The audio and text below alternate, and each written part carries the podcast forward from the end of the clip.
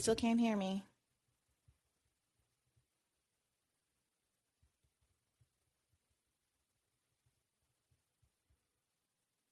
You can hear me now. All right. Okay. We're doing this again.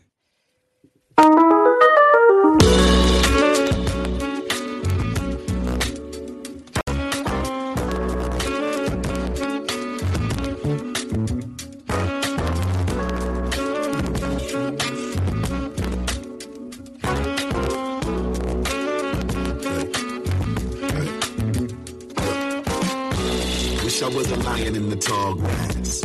Wish I had a pilot podcast. Wish I had a strong donkey that can holler ass and travel with portable speakers playing bars, scats. Wish I had a million dollars. Wish I had a million dollars. Hello, and welcome to the latest episode of The Debrief. I am your host, Briahna Joy Gray, coming to you from sunny DC. Uh, here to talk about whatever you want to talk about. As per usual, we will be focusing the conversation broadly on the latest episode of Bad Faith Podcast called Nationalize This with the great Matt Bruenig, who you all know and love of the People's Policy Project, and also new to the podcast, but not new to the area of writing lengthy, important, substantive, detailed articles about what it would take to nationalize Johanna Bozuwa. I loved her piece. I strongly recommend it because on the left, we're often accused of what?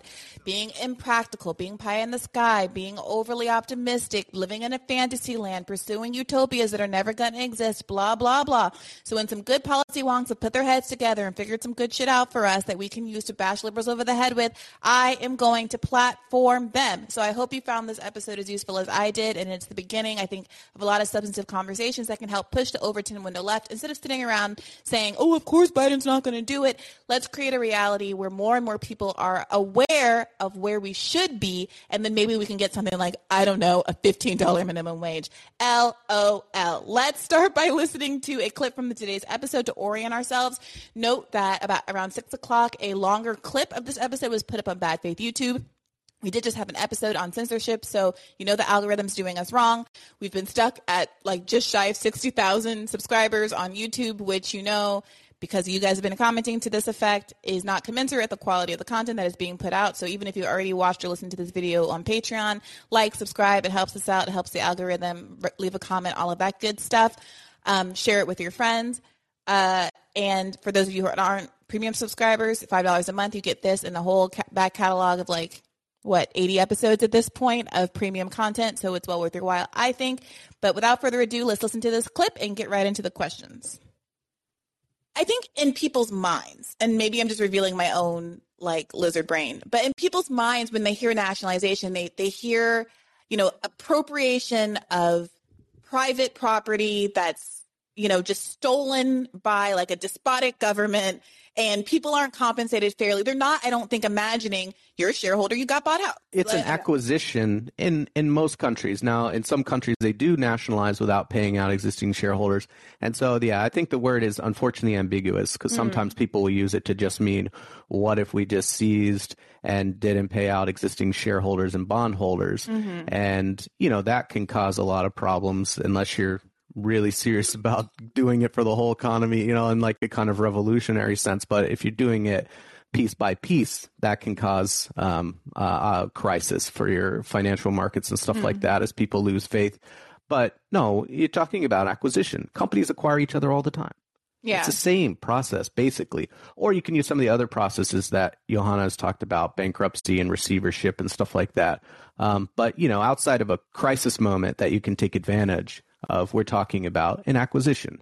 Um, it's maybe a little bit more forceful if you're using eminent domain, but you know they're getting paid out. They'll get paid out similarly if some other company wanted to buy them out. You know, it's just that they don't have a choice to say no. It's just that they don't have a choice to say no. What do you make of it? Uh, Cade, you're up first. What's on your mind? Hi. Well, I mean, I do find the idea of like nationalization really interesting and using sort of eminent domain. I'm a lot of people were talking about that during you know, that we should have used eminent domain to take the vaccine, um, you know, and provide compensation, and then we could have you know produced it, you know, at a higher quantity. Um, Mhm. But I actually wanted to ask you about um, this is sort of related, but there's been this sort of raft of stories coming out about the White House considering and then deciding not to send gas cards to families. Um, oh, I've missed that. Yeah, so I guess I mean I can read to you just a little bit from there's a story. This is I think there's a, a bunch of these stories have come out. I think this one's it says it's from WDBJ7. I don't really know where that is, but it was White House decides against sending gas cards to families. The White House considered sending gas cards to families to help offset record high gas prices before eventually deciding it's not feasible. A source mm. familiar with the administration's thinking said the Biden administration is worried gas cards won't work because of ex- execution issues and fraud concerns. The source said in the past cards have been stolen from mailboxes. So like that just was enraging to me. Like we did have, we did just have this like COVID response, and they, you know, for all their failings, they did manage to send um, checks or direct deposits, depending on you know how you wanted it. Mm-hmm. Um, and so like obviously they could send us money if they wanted to, and that's always like I've always favored a carbon tax, and we know that would increase gas prices. And so the sort of standard left response is, well, okay, you're going to take the revenue from the carbon tax and then you're going to give it back to the people in sort of a UBI to compensate them. So people aren't worse off. It's just that they're incentivized to not use gas. Um, so I, I don't, un, I just, I guess I wanted your thoughts on them decide, or the Biden administration considering, but deciding not um, to send any relief to people um, in terms of money for gas. Well, it might not surprise you to hear me say that I think it's unbelievably stupid. I mean, look, to your point, they can send money if they're worried about. First of all, first of all, I should say that I think it's ridiculous for them to be thinking about people stealing each other's gas cards out of the mail. Like, if you think that that's that's where we're at, if we think the level of desperation is that everyone constantly is receiving mail and at risk of any of their mail being stolen at any given point, right? Like we're all constantly receiving Amazon packages. Like this is this is the world we're living in. And suddenly he thinks that of all things, people are going to to be driven to federal crime and stealing from each other's mailboxes over gas cards? Of all things. Not people's social security checks and medicare checks and everything else that comes through the mail regularly. Huge sums of money all kind of potential for fraud. Some of which you know obviously happens in the normal course of things. It sounds like a pretext and it sounds stupid as hell. But even if i were going to buy into that pretext to your point, they could obviously just send money. They could obviously just send money, but we live in this god awful neoliberal hellscape where we will the, the state will recognize that you are poor. The state will recognize that you're struggling enough to say we should help you out by sending you something. But God forbid you spend a single dollar on something other than what we've prescribed for you. God forbid you spend even one cent of this gas money on, you know, tuition or food or your rent this month because you've already, you know, lost possession of your car. Like, God forbid. Um, so I don't know. I'm, I'm, looking at the story. I see it all over the place. I see it now in the week, and the same copy that you were reading was printed by CNN. I, I don't know how I missed this one, but um, it's really frustrating. So thank you for hipping me to yet another way that uh, the Biden administration manages to disappoint. no problem. And I, I haven't had a chance to watch the episode yet, but I'm looking forward to it. Thank you very much. And thanks for calling in. All right, Dave, you're up next. What's on your mind?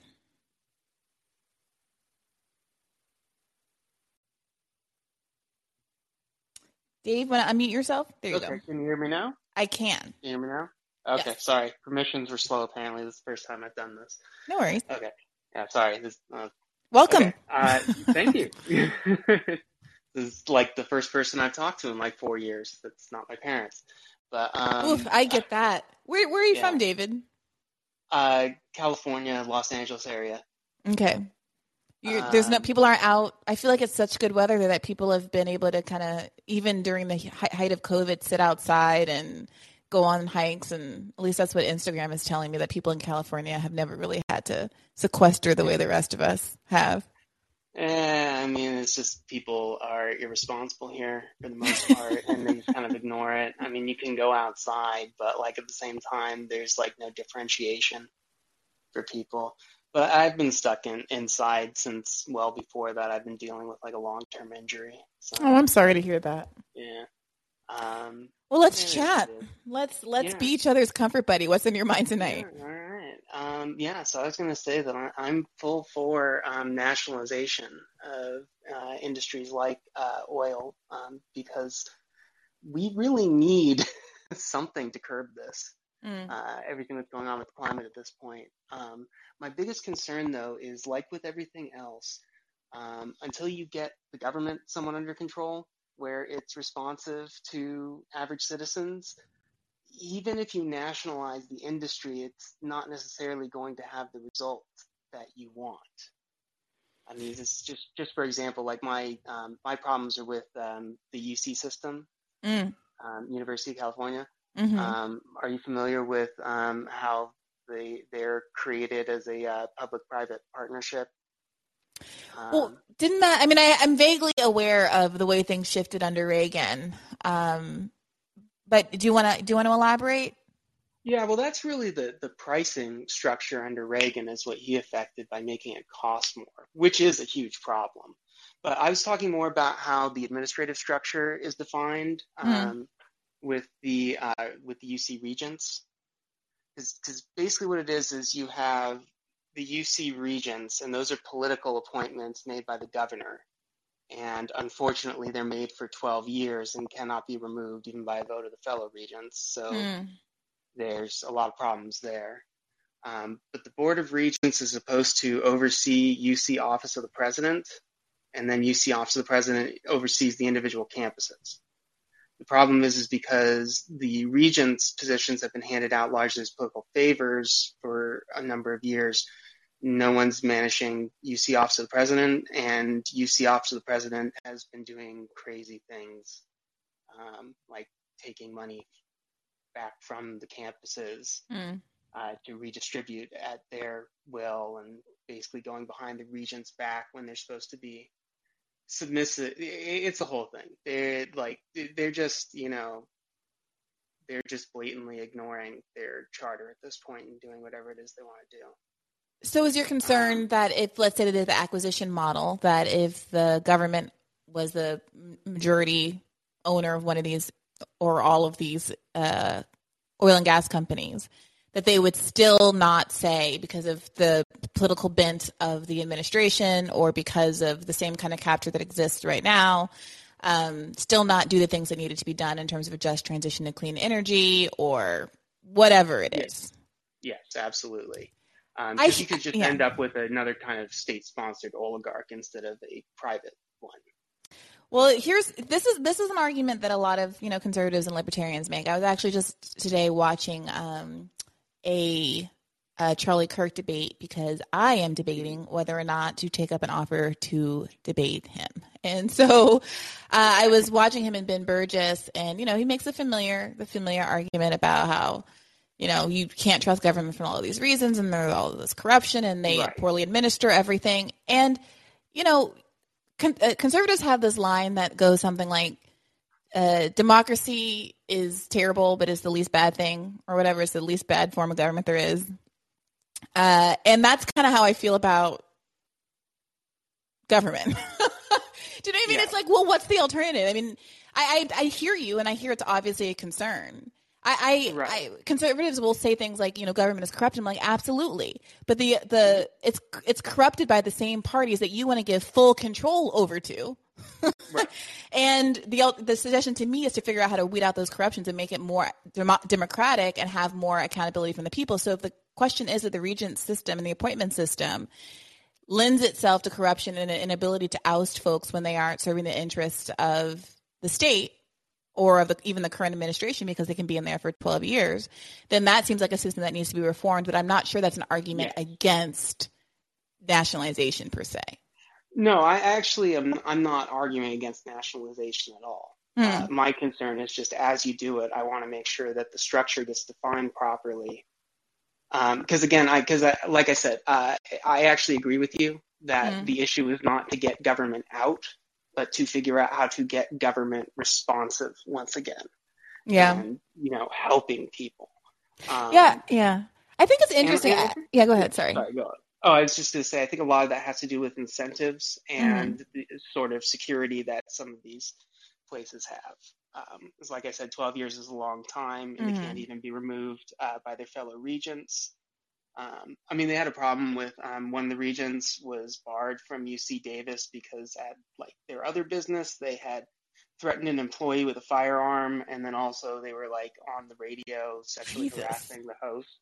Yeah, it was a thing. Um, You can. it's a real mess. They Yeah, threatened a no fellow one- employee with a firearm. Yeah, I it's I I believe it was not a UC employee, but an employee at one of their other businesses. Like, Oh, okay. Sort of yeah, yeah, yeah, So, so, so long as it's other people that they're wielding weapons. yeah, yeah. Um, couldn't get yeah. rid of that guy for a long time.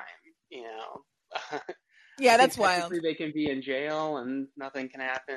It, it's caused it's caused all kinds of problems down down the chain because basically, um, what's happened is that um, UC Office of the President has an agreement with the state for funding that they need to get X number of students into the schools into the UC system in order to get the money from the state that they Yeah. need. Yeah, I Um, hear that. I, I, I so yeah. my the long and short of it is for me that I think that sometimes liberals, even leftists, will shy away or or try to downplay criticisms that conservatives or anybody, but namely conservatives, often are making in bad faith about Mhm. the problems with government. And I think that you sh- we should not, generally speaking, see that ground, but acknowledge those problems and talk about solutions to those problems. Because when you say, "Oh no, no, no, it's fine," you know, like or like try to argue against the idea that governments can be corrupt or inefficient, Yes. it it makes you seem less credible, and it also prevents you from actually rehabilitating what is a vulnerability. Uh, Yes. and they they end up winning. So I think that I, I'm really glad that you raised that point. Um, it is something that I think actually was very useful in my argument with in, in my conversation with Glenn Loury because I think a lot of times when I do talk to conservatives, they anticipate you digging in your heels in a place that is difficult to defend and is totally not necessary to prove your point. And so as I'm contemplating, like, oh, do I want to debate Charlie Kirk about race? No, I don't. But you know, can I, you know, I'm imagining, I was playing it out, I've been playing it out all day in my head, and it's like, oh, it's in the same way that people make arguments like, you know, government is flawed. A lot of times people want to make arguments about the relative intellectual merit of groups. And, you know, we can have that fight, but also I can say, what difference does this make from a policy perspective? What are you actually advocating for? Right. Why is it so important to you to create a, you know, a 18th century classification of skull sizes? You know, what are you saying? that if you do decide that somebody is less than Nothing somebody good. else, that you're what? That they don't get social programs, they don't deserve housing, that you can throw them in a gulag? Like, tell me, like, go to the end of this. And why are you so Right. preoccupied with this if it doesn't actually have any policy implications? Because, you know, all they really want to say is this is the reason to cut social programs. And we all know what that is. Right. Exactly. Anyway, thank you, David. I'm sorry for that frolicking detour. Oh yeah, that's all right. Yeah, I was just going to say, with, with the UC, the solution was trying to advocate for um, regent reform, so reform in the, the term of their uh, administration. So just to try and knock it down to like four years was what we were Mm. trying to do, even Mm. though that seems like kind of a long time. Um, but it didn't. It didn't pass in California. It didn't get on the ballot, I believe. So uh, it, it's yeah, it's it's a whole, it's a lot of uh, work. That's interesting. I, I think it's worth doing. It's worth doing some more. I don't know. Sometimes you get pushback doing too much California or New York episode coverage, but I think I, I, I think California is fascinating. Ever since the Ash Cara episode, I'm kind of just fascinated by how such a liberal place can have so many contradictions. So thank you for calling in, David, and hitting me to that. And um, I'll keep Well, I'll be keeping my eyes open. go, sorry, just in that in that case, have you have you heard anything about the Munger dorm that UCSB is trying to build? I haven't. You should look at that because basically Warren Buffett's business partner is trying to pay a large amount of money to build a dorm that packs in as many students as possible with like no windows. No windows. Uh, That's not even like legal in New York. You can't Yeah, call it a not- one bedroom if it doesn't have windows. It's not legal in California either, and it's not really clear what the state is planning to do, but they are full forward on this. So you look up uh, Munger, M U N G E R, um, UC Santa Barbara, and you'll you'll find articles with uh, architects, uh, you know, architects complaining about this because it's uh, sort of an insane response to a lack of housing. That's nuts. All right. Thank you, David. Yeah, Thank, no thank problem. you for, for bringing, right. bringing me some more bad news. Yeah, I know. All right. Have a good one. Be well. All right. All right. All right, Gabrielle, you're up next. Unmute yourself and let me know what's on your mind. Yeah, don't be mad at me, please. Why would I be mad at you, It's a- Gabrielle? it's what, a are you, what are you thinking and feeling? Yeah, um, well, I didn't have time to listen to the entirety of your show about this uh, today, but uh, I don't know if you talked about the case of Petro-Canada in Canada, actually, like they nationalized the uh, part of the oil industry here. hmm But the, the problem is, like, uh, that was done by the Liberals and the NDP, the third left-wing party. hmm But then a few years later, about 15 years later, like the uh, the conservatives uh, had a majority and they they uh, privatized it again. So Mm. that I think like the big danger. But that's it. That was a good example because that, that's a textbook of a good nationalized uh, um, industry to some extent. Like it wasn't the entire industry, but they did it correctly in a sense that they didn't buy the they didn't like um, pass the bill and uh, privatize some foreigners uh, industry like for on the cheap. Uh, they did like a very uh, they did like a they bought it at a very expensive price. So it wasn't like in Guatemala or something like that uh, where they uh, they just offered like the um, the property value of their industry there. So for the food industry. Anyway, just something to uh, think about. That's well, good. well, tell me how how did it go over? Uh, what was the public response like to nationalization, and how did people feel when it was privatized again? Was there any backlash? Yeah. Well, the country here is kind of divided like you in a sense. Like we have Alberta, which is like uh, Canada's Texas, and they're really and most of the oil comes from there. So they were really mad at the fact that I, I think it's more like a an ideologically uh, way of thinking that they were mad at it because it wasn't necessarily bad for their industry.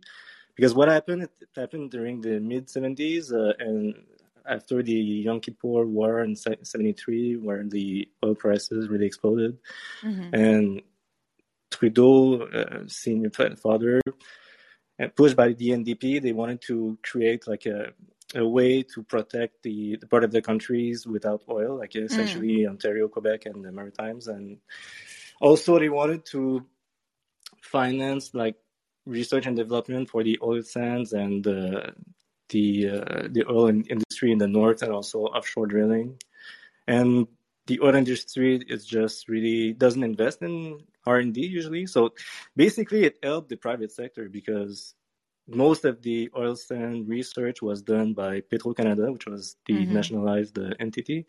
So essentially, they to create it, they the federal government already had some sh- shares in some uh, some company uh, doing mostly uh, R and D in the north, but also they nationalized uh, Petrofina, which was a Belgian company, and they had like a lot of uh, gas stations, and they created a pipeline like uh, from coast to coast because they wanted to make more uh, traffic like from coast to coast instead of just north to south and uh, so that was fairly popular. Like uh, Canadians were actually proud of this. Like my grandfather, my father, and I, like we always buy gas there. But Mm. 15 years later, uh, well, like I said, the conservatives came in and they they started privatize it. So they did the initial public offering, uh, and they sold 20 percent of the shares in 91. And it did, in few installments, they sold the entire, they privatized the entire company. And But- then what happened? Then what happened? But Yeah, were there any like? Yeah, go ahead. Well, essentially, that was good for, like I said earlier, that was good for the entire industry because Petro Canada was really the trailblazer for the oil and sand industry. So they did basically most of the R and D. hmm So, so following that, like basically, it was kind of a freebie for the the other uh, uh, companies, private Mhm. companies.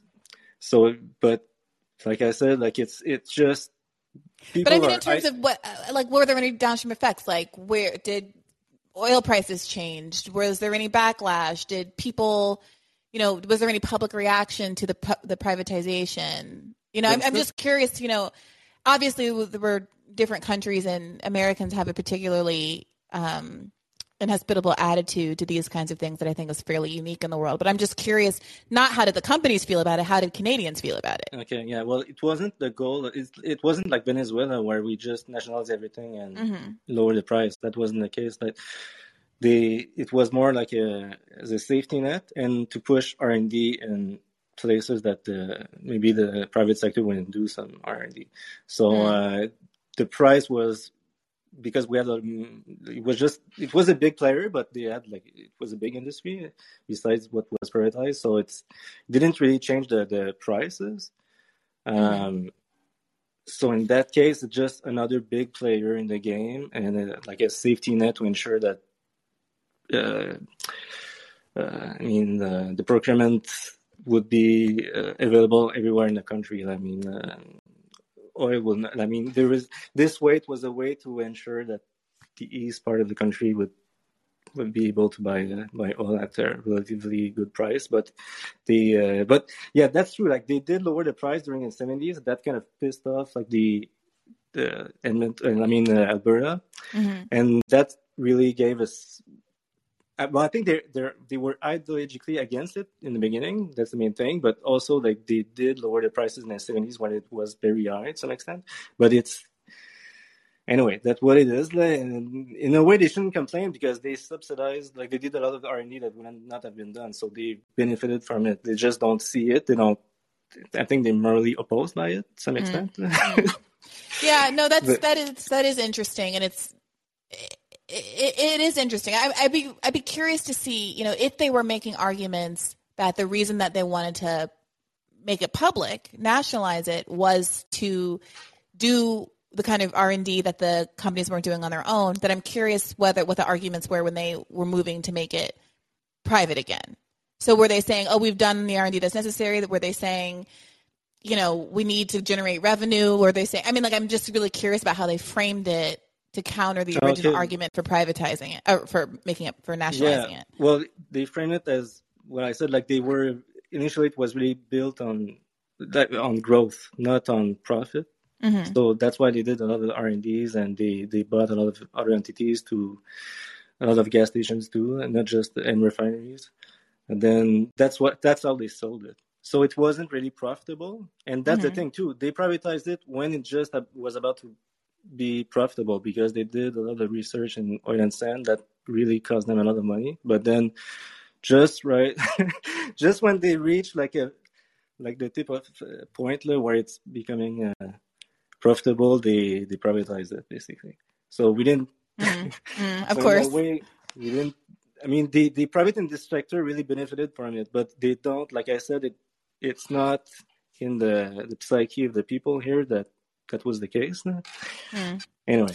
It never is, you know. It does feel like there's this this weird failure to advertise your wins on the left. You know, last summer or one of these COVID summers are all blending together at this point. I remember, um, you know, walking around my old neighborhood and I passed this pool uh, that I hadn't noticed before. And I Googled it, and there was all this information about how it was one of these New Deal pool projects, and it was so lovely and just like nestled into my little neighborhood. And at one point in New York, you know, when I was still living in New York, I did, I found this map of all of these um, New Deal projects, and you can see in your neighborhood, oh, this was funded then, and this was built then. And it really makes you feel like you're a part of something. And it really visibilizes all of the infrastructure that we're still relying on and still makes our cities great from the 1940s. And it's like there should be plaques everywhere. Like, you know, li- liberals and leftists should be heralding those wins. There should be like a national day of like public works where we celebrate all of these the, these beautiful tiled, you know, subway systems and the art that was commissioned and put on these walls and the frescoes that are in the courthouses and all of this gorgeous stuff. We haven't had anything nice since then. you know, we have these horrible brutalist new courthouses downtown, you know, compared to these beautiful archways of, of, the ones near Bowling Green. That's not the point. Nobody cares about the New York court system um, buildings. That's the detail that I'm getting into. The point is that like it is very interesting to me that we don't get the left heralding its wins that way, and it does seem to be because, at least in the United States, there are similar interests on both sides of the aisle that uh, are invested in the potential of one day privatizing, and you're never going to get some kind of institutional choice, like a day of remember, you know, a day of celebration, a day of commemoration that will constantly highlight the extent to which public works are actually, in fact, a good thing. But thank you for calling in with your perspective, Gabrielle. That that's that's some interesting perspective. Good, thank you. See ya. All right, Tom, you're up next. What's on your mind? We got we got back to back Toms. We got Lot, lots of Toms coming our way. Want to unmute yourself, Tom? Tom number one? Tom with the bus photo? All right. Um, don't make me go to Tom number two. He's eager, waiting. I can I can feel his anticipatory energy. Okay, here we're doing it. Tom Sermon, perhaps the better Tom. I don't know. can you unmute yourself and let us know what's on your mind? Hi, how are you? I'm doing well. How are you? Good. Um, I don't. Know, I'm good. I was thinking, um, when I saw the title, you know, it kind of reminded me. Have you ever seen the um documentary Hypernormalization? No. What's that about? Adam Curtis. Oh. Mm-mm. It's about um, you know, it's it's it's a really good. It's about you know almost three hours long, and it's about you know, it's about how in like in the Soviet Union, people like couldn't imagine anything but the status quo, even though they knew the whole system was completely falling apart and it was unworkable. But there was never any like you know any other vision of what it could be without it. So everyone pretended everything was fine and everything was normal and everything was going to be fine. And the, the documentary is about like how Western powers are kind of doing the same thing. That we basically politicians, the corporations use the politicians to just basically keep us, you know, like thinking everything's going to be fine and you know we're not going to ever have any problems. You know, it, and it can go on like this. Mm-hmm. You know, mm-hmm. I I feel like it's it's like like nationalization of the oil. I mean, we will never nationalize anything in this country until we get in the streets. I mean, I say it every time, but it's the truth because I mean that's the whole point. They're afraid of any like. I mean, even in the Halliburton serves the meals in Iraq in the war. You know, there's they don't have an army cook anymore. Everything's been privatized, yeah. and that's the way we're moving. And I just feel like, you know, we can't have like anything nice. We're not going to have those beautiful public works programs. We're not going to have anything nice unless we get in the streets and make them and take it from them. I mean, literally, take it, take it back. Yeah, We're not going to get yeah, anything. I, I, I like your energy, Tom. Like I'm, I'm feeling you. Like I like that energy. But who was on recently? Um, who was talking about? You know, we don't. Oh, it was um Andrew Cockburn who was talking about how it, it kind of boggles his mind how there was this huge anti-war movement in you know the 90s and people were in the streets uh, in a way that just isn't existing here today despite the very you know heavy coverage of ukraine and people's investment and the kind of um, politicization of it with the wearing of lapel you know ukraine lapel pins and you know there's a real kind of like social media energy around it but it's not directed in an anti-war direction everything it seems is like commodified within two seconds. It's well, just the new American flag pin, and I don't know. I don't know how to resist that. Uh, what do you think? I think an event, you know, I think that it has to trigger us, and I like, you know, like George Floyd triggered us. But the thing is, we we we get that that event was tamped down. I mean, that the, the, that summer they tamped it down. I mean, I remember Al Sharpton. Oh, we got to stop this now. We'll come back and late August or September, we'll have a protest about something. He said, you know, because it, the things got started getting out of hand. It wasn't just about defund the police or even police. It was about the society we're living in and how it's corrupt and everything is corrupt. And we just they like hyper normalization. The, the politicians and the government and the elites they are there to make sure that nothing becomes you know public, you know, no, no, there's never socialized anything. We're not going to socialize medicine. Like I say, like you get so much, you lose, you get cancer or you get a major illness in your 50s or something, you lose all your wealth. I mean, that's just the way it's designed. It's designed so the wealthy can always just extract all our wealth. And if we won't take it back, like I said, we have to get in the street. I don't know how it's going to happen. I don't really know. I, I think that it has to. It has to be. You know, we have to. The media. We don't even have a fourth estate. Without a fourth estate, you can't have a free society. I mean, I mean, we the fourth estate. I guess is the fifth estate. It's the people online and the internet. But it, sorry, I get really worked. No, up. no, no. I, I'm with you, and that's why, as you know, we have all these conversations. Um, about left media because it does feel like that's a, an important prong of it. And I think, you know, you've listened to this podcast, you know how often we've talked about you know, George Floyd coming to nothing because it's not just awareness, it's not just investment because in, whether it's George Floyd or Ukraine, people are aware, people are invested. There's no there's no issue there. You know, it's what happens next. And, you know, it's difficult to talk about, you know, get deplatformed or being too specific about what might be required. but, you know, I, I'm, I'm interested to hear what people feel like they're personally willing to do because when I was talking to Astra about the student debt strike, for instance, you know, a few months ago, it's like to me, you know, I understand people not wanting to go out on a limb and let's say default on their loans and incur the credit consequences of, of doing so, especially if obviously you're already financially hit up. That's why you don't want to pay your loans, you know, in the first place. Um, but you know, I was reflecting on myself and what it would take for me to take that hit, especially since you know I'm lucky enough to be able to actually afford my payments. You know, if I were doing it with enough people and I thought it was going to make enough difference, if there was some, you know, list that said, oh, you win a million, two million, 10 million, 50, 40 million, I was trying to think to myself, what is my number for my willing, you know, that would make me willing to take the credit hit? And it's not that big a number, but it is something more than one. Well, you have to have financial stability. You have to know that you can make it. You know. It, well, it, well, I'm saying that even for me, as someone who does have relative financial stability, it was going to take a significant number. Well, so for I, people who have much less, sorry, go ahead. That's the whole system's designed that way, so that we never can, you know, protest. So it's all like it's it's got to stay the way it is, and we can't give the people anything. They won't give us a, a, a public option because it's a slippery slope towards you know, towards socialism, they say, and they won't allow it. It's just uh, the neoliberal left. I mean, like Clinton, when, when he came in, like Jimmy Dore talks about, you know, how he came in NAFTA and did all these things. He did them because he could do them because he had a, fa- a liberal face. Bush couldn't get it done. Bush won because it was a conservative thing. The workers like, no, but you know, it, but a liberal face can come in and destroy us. I mean, yeah. We, I hear your exasperation, and I'm glad you're expressing it because I think a lot of people feel it. And even though I know that sometimes it can feel like a, you're beating your head against a wall, I think there is some catharsis in understanding that a lot of people are in the same place and that you're not alone. And you know, I'm I'm open to ideas. I mean, let me ask you this, Tom: mm-hmm. What issue? What issue is the issue for you that makes you most likely to want to, you know, grab a pitchfork and head out into the street right now?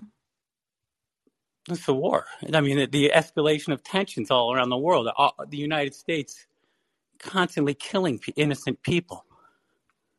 And are you, you know, I don't mean this judgmentally. Like some people would be like, "Well, have you organized?" Like I'm not asking, no, that, I mean, but I'm asking, are you in a membership organization or something where you can find some kind of solidarity or feel like you can have direction? No, I haven't. I, you know, I grew up.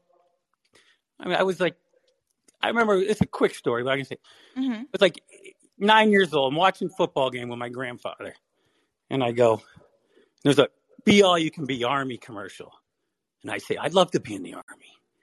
He looked at me. I'd never seen my grandfather mad. I've never seen him angry. He sh- he was shaking, and he was older. He was almost dead, and he was like, "It's just like you don't ever fucking do that." And then he told me why, because I didn't even know I had an uncle who was he was a fighter pilot in World War II and in Korea. He was shot down in Korea, mm. and he was he was on the front page of the New York Times the last day of the war. Mm. I was a prisoner of war, and he never came home. Mm. And you know, in my, I mean, I knew there was like a sadness in my. I didn't know it then, but you know, I could feel it. It's like you know, my father, you know, because this was I didn't even know this man existed until I was mm. nine years old. That I had an uncle who was, could, you know, and it's just a sadness that it pervades, you know, just overtaken my family. Mm. And you know, because they lost this, you know, Donald, he was, you know, he was the oldest son, and he was the hero, really. Mm. And you know, so I mean, I always had that anti-war because my grandfather was just like, you know, if in that moment I realized, yeah. and I could see the emotion in him, and it's always affected me, you know. And so, I mean, yes, I've always been anti-war. I mean, I've you know, I was in some of those protests in the 90s and in 01, 02, 03, you know, when we went to Iraq. Yeah. Yeah. I mean, Does anything feel different for you now in particular from then versus I feel now? like it's worse. I in what like way? People, I people are more distracted and less you know, I don't think they're we can like even focus on these things. On these huge issues that are, you know, like people, like eh, the fact that people could actually contemplate going to war with Russia right now. When I was a kid, we were scared shitless of nuclear war. You know, I was because I remember duck and cover.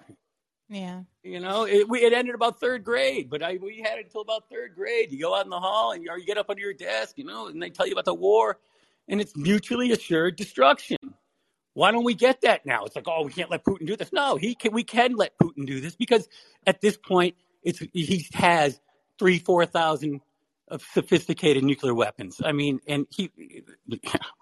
I, Yeah. I feel I feel it's worse. I'm sorry. I'm a pessimist. No, no, no. I I, I, I, don't disagree. My mother says something similar, and you know, I've said I've told this during the podcast before that she felt. She said that she felt in in '92.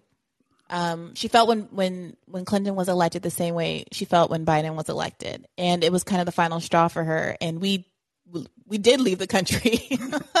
we left the country until 2001, and you know, it does feel like history's repeating itself, but things are worse. I hear you on the distraction point. I find myself unable to focus. I know a lot of you are mad at me. I'm sure Carol's going to get in this queue and tell me I haven't responded to her email yet, and she's right. But it, everything, it does feel overwhelming. It feels overwhelming to even decide to pick with two episodes a week what on earth we're going to talk about because the options, you know, we don't have a daily show. It's just, it's so much. There is so much, but I, I do think it's important to focus on the human, the human costs that drive so much of the passion, the anti-war effort, and has done so historically. So I appreciate you sharing the story of your family member Okay. with us, Tom, and thank you for. One, did you did you look up Ray McGovern? no, You have to look up Ray. I mean, he he he literally he had his arm broken when he was protesting against Hillary Clinton. He he. You, you don't know Ray McGovern. He's a great. He would go on your show and he would talk about Russia. He was an expert. He was Reagan's and Bush's. Um, he was in the CIA. He was there. He gave a daily um, intelligence briefing to the president. He he's he's in Washington D.C. Ray McGovern. He's a Veterans for uh, Sanity or intelligence. yeah, I see. I see it now. I've pulled it up, and I really do appreciate that. Recommendation. I watched it recommendation, just because he's a great man, and and I think he deserves, and I think he'd great, be great on one of your shows. But anyhow, Thank, thank, you I, so. I appreciate that recommendation, Tom. I appreciate it very much. Thank you. thank you. Um, we've been joined by the great Matt Bruenig. Hi, Briahna. How are you doing? I'm doing very well. I'm really glad you appeared at this moment too, because we have Kusha coming up as a caller, and I know that he always asks very pointed and specific questions, the likes of which I am not qualified to answer when it comes to how to nationalize. I am just an interviewer, a humble interviewer who brings on experts like yourself. So I'm glad you're here to help me parry whatever Kusha's about to ask. Kusha, what's on your mind this evening? That's very kind of you, Briahna. I hope you have a great evening. And if I can just preface, I would highly encourage you to debate Charlie Kirk. I think one of the big mistakes Alexandria Ocasio Cortez did was not debating Ben Shapiro, was not debating Marjorie Taylor Greene. If she has the stronger political positions, which I believe many of the left wing ones are, she should expose them for being charlatans and frauds and manipulators and deceptive and duplicitous. So I encourage you, I know you're capable, I know you can be firm, strong, polite, civil. You should debate Charlie Kirk. I think you do a much better job than who was it, Bosch who did it? Please do it. Please don't let Bosch I mean, debate Charlie Kirk.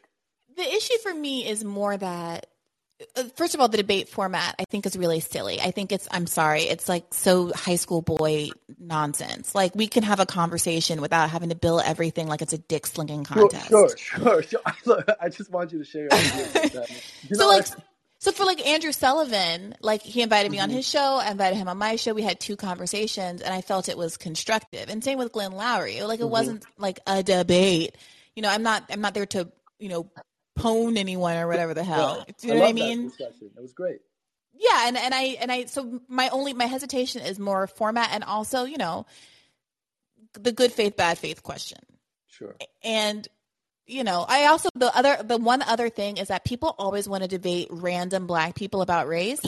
And it's like if you really wanted to have a debate about race, you should get some sociologists who studied all these things, not me, who's just going to read some Keeanga-Yamahtta Taylor article and then try to remember it and talk back to you. Like there are people who do this professionally and are, have expertise, but some combination of them not wanting to talk to the real experts and also the real experts not feeling like they should waste their time on these kind of performative things means that those those pairings, which I think would be really useful pairings, you know, the Cornel West of the world and the hmm you know the um what's her face? Uh uh New Jim Crow. Uh, Michelle Alexander's of the world and the people who've like spent their whole life devoted to this kind of scholarship. They they would be able to have a much more substantive conversation. Um and I, it frustrates me that me and any mistakes that I might make might be considered to be definitive on whether or not these scholastic questions have been answered, you know, one way or the other. That's that's my only other hesitation. Don't overestimate your ability to make mistakes. You definitely, I, I, I, again, I would affirm that you're very capable. And further, Cornel West is a good example of someone who constantly does it with his good friend Robert George, who's a right winger. Mm. Mm. Uh, that said, though, I, would like to talk about the, the point of nationalization because it's a very important question, and I'm glad you brought Matt in. Uh, I saw that clip that you shared earlier today as well. So, what I'm really concerned about when it comes to nationalization is it was responsible in large part for the downslide of the Soviet Union. Now, one may say to me, like, oh, come on, it was in the very beginning and there was a war, and it was a war in which the United States sent like was it over 10,000 troops, like 11,000 troops. Japan sent 70,000 troops. The UK sent like 59,000 troops. France sent 50, over 50,000 troops. And they went in there and they destroyed Russia in its infancy. And they went to support the nationalists and the czarists and so on.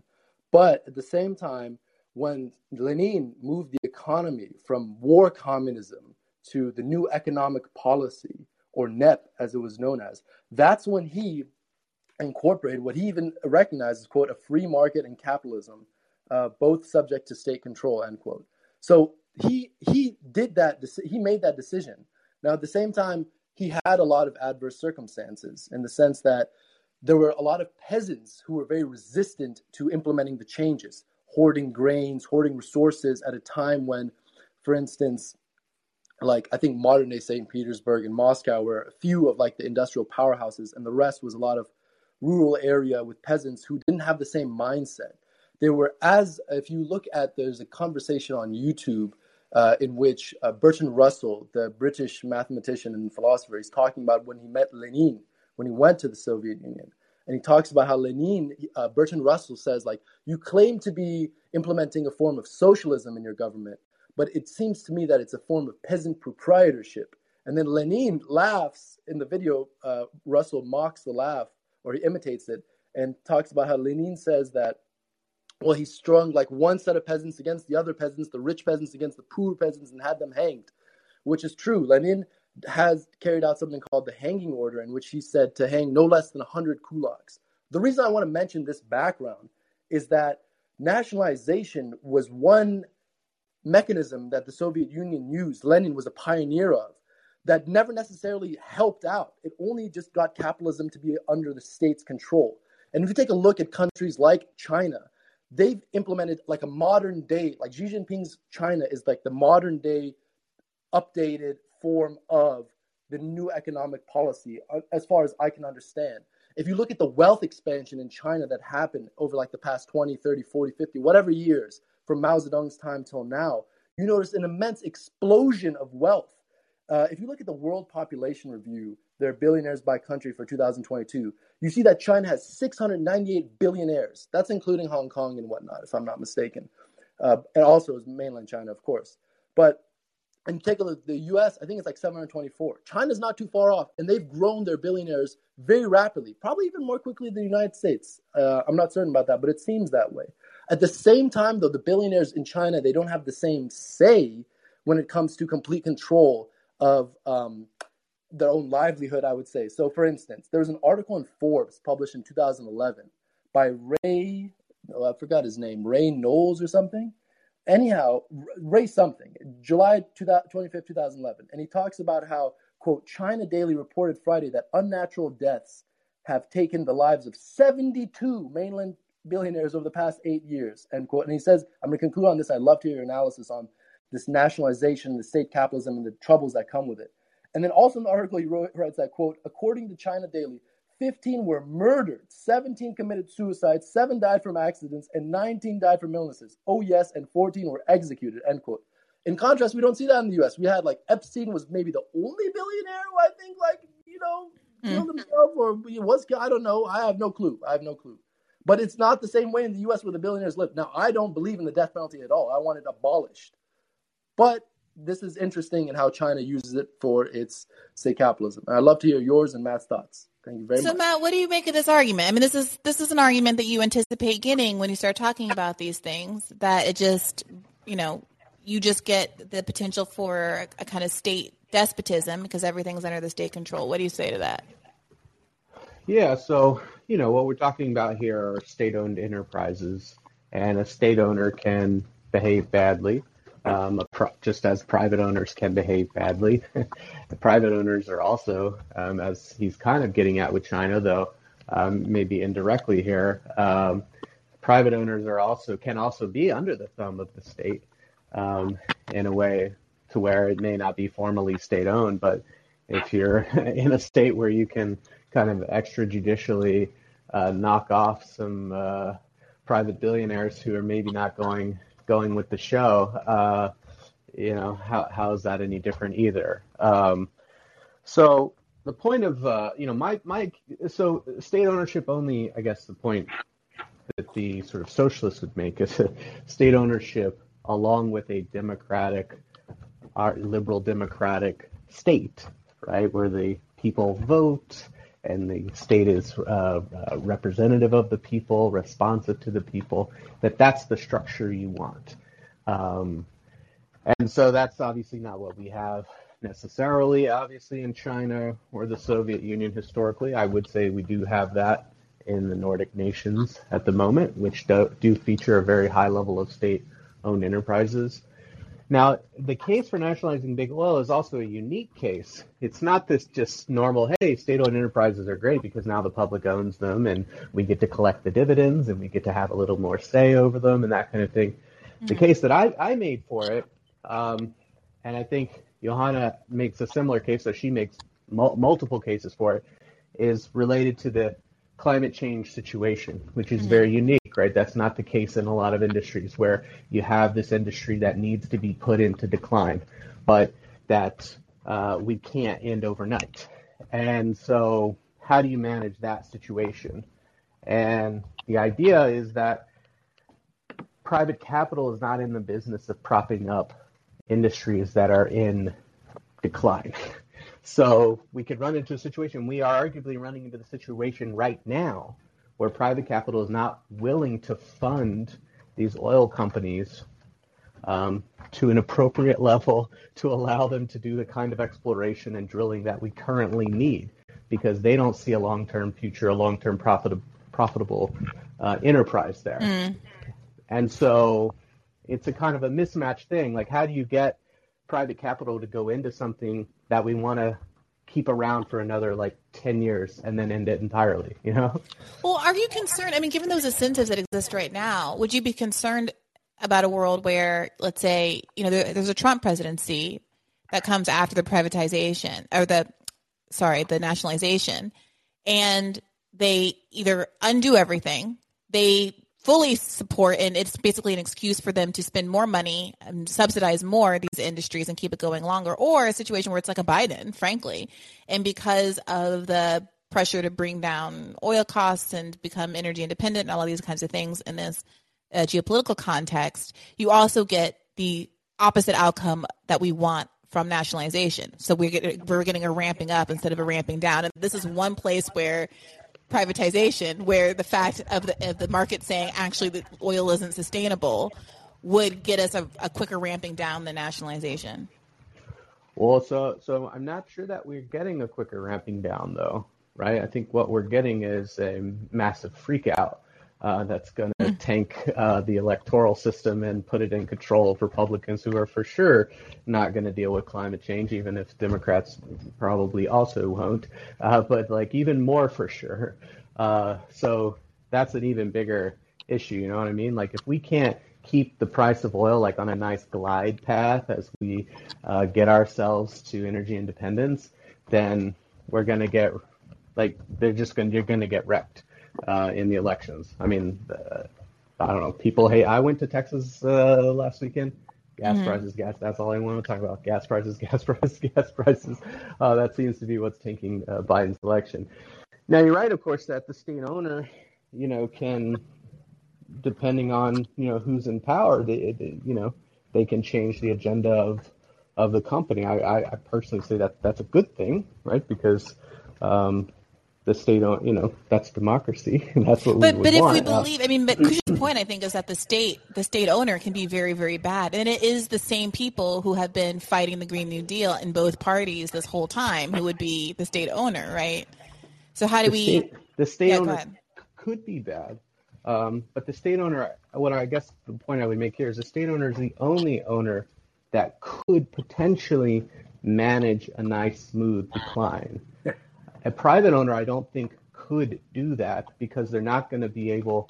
Maybe put it this way, right? The only reason the oil companies are going to go out is because of state action on some level, whether it's regulation or whatever, right? Like it's it's it's the fear that, uh, like at least for people who are concerned about long-term stuff, it's the fear of what they call stranded assets that drives ca- capital out of this because they're thinking, shit, I'm going to build all these oil rigs and drill all these holes, and then all that money I poured into it, all that asset, all that all that physical capital I built up to like make this work is just going to be turned off overnight by the state through this through climate regulation, right? That's that's the fear is that these assets they're investing in are going to get stranded by the state, by state regulation. And if you get to the point where that's not credible because well, no, we have a new uh, president in town and we think that there's going to be like a durable um, position against this, then they're going to invest again. You know, Yeah. so it's, re- it's really an issue of like the regulation is going to if if it's effective, it's going to scare people off, but it's going to scare them off too quickly. So we need to like both regulate and make sure it doesn't happen too quickly, or else you get economic kind of chaos. If, if I may respond to Matt's point just now, and I think Briahna, she she put she put out a point earlier that I think is very important in in a response to Matt right now, which is she was essentially talking about how there's a right wing point that democracy is like the least worst system of governing. And that's from Churchill, if I'm not mistaken. Winston Churchill, the mass murdering British imperialist who starved and killed millions of Indian, precious Indian people. Is that his I think- epitaph? Is, is that is that the, what they put on his uh, tombstone? I hope so. Sorry, go ahead. Uh, sure, but I think what what based on what Briahna was saying, she used that framework to say like that's how I feel about government. I don't necessarily think about government that way. I think what Matt said about like the government, the state could do terrible things is how I see it. That the government's just a tool. It's a mechanism like hammers or wrenches or screwdrivers or pliers or scissors or handsaws. You could torture people with them and kill them, or you could build homes and and furniture and and you know build desks and you could do all sorts of positive things with them. So that's how I view it in that sense. Now further, Matt was essentially putting it in this binary of okay, maybe he's not, and maybe I'm misunderstanding the way he's presenting it, but he was saying the state owner could potentially be the one to provide a nice smooth decline when it comes to the oil crisis, the energy crisis, the climate chaos. Not that it can't be. I'm not saying the state can't be. But I think what's more important for me is and I think this is what Professor Richard Wolff does is reject the binary that it has to be like a state ownership or like you just have a bunch of billionaires like you know rigging the entire system for themselves and controlling the state for themselves. Mm-hmm. I think what I like the most is Professor Richard Wolff's model that it should be the employer employee relationship needs to be eliminated such that the worker council system has to be implemented, which is what Soviet means. If I'm not mistaken, Soviet means like council. And that's like the left wing branch that I identify with the most, like the Rosa Luxemburgs and the Anton Pannekoeks and the Mansurek, those who want the worker ownership. And so, if I may just give this example, I'd Yeah. like Matt to wrestle with, if possible, is the fact that you look at the period in the Soviet Union right before this Kronz, uh, before this new economic policy was implemented by Lenin. It was very much, I believe, a response to the Kronstadt rebellion. I don't know how familiar you are with it, but it was when a bunch of sailors, who even Trotsky called them the quote adornment and pride of the revolution end quote, when they rebelled, and their demands were literally the promise of the Soviets, the Bolsheviks, Lenin and Trotsky, and so on.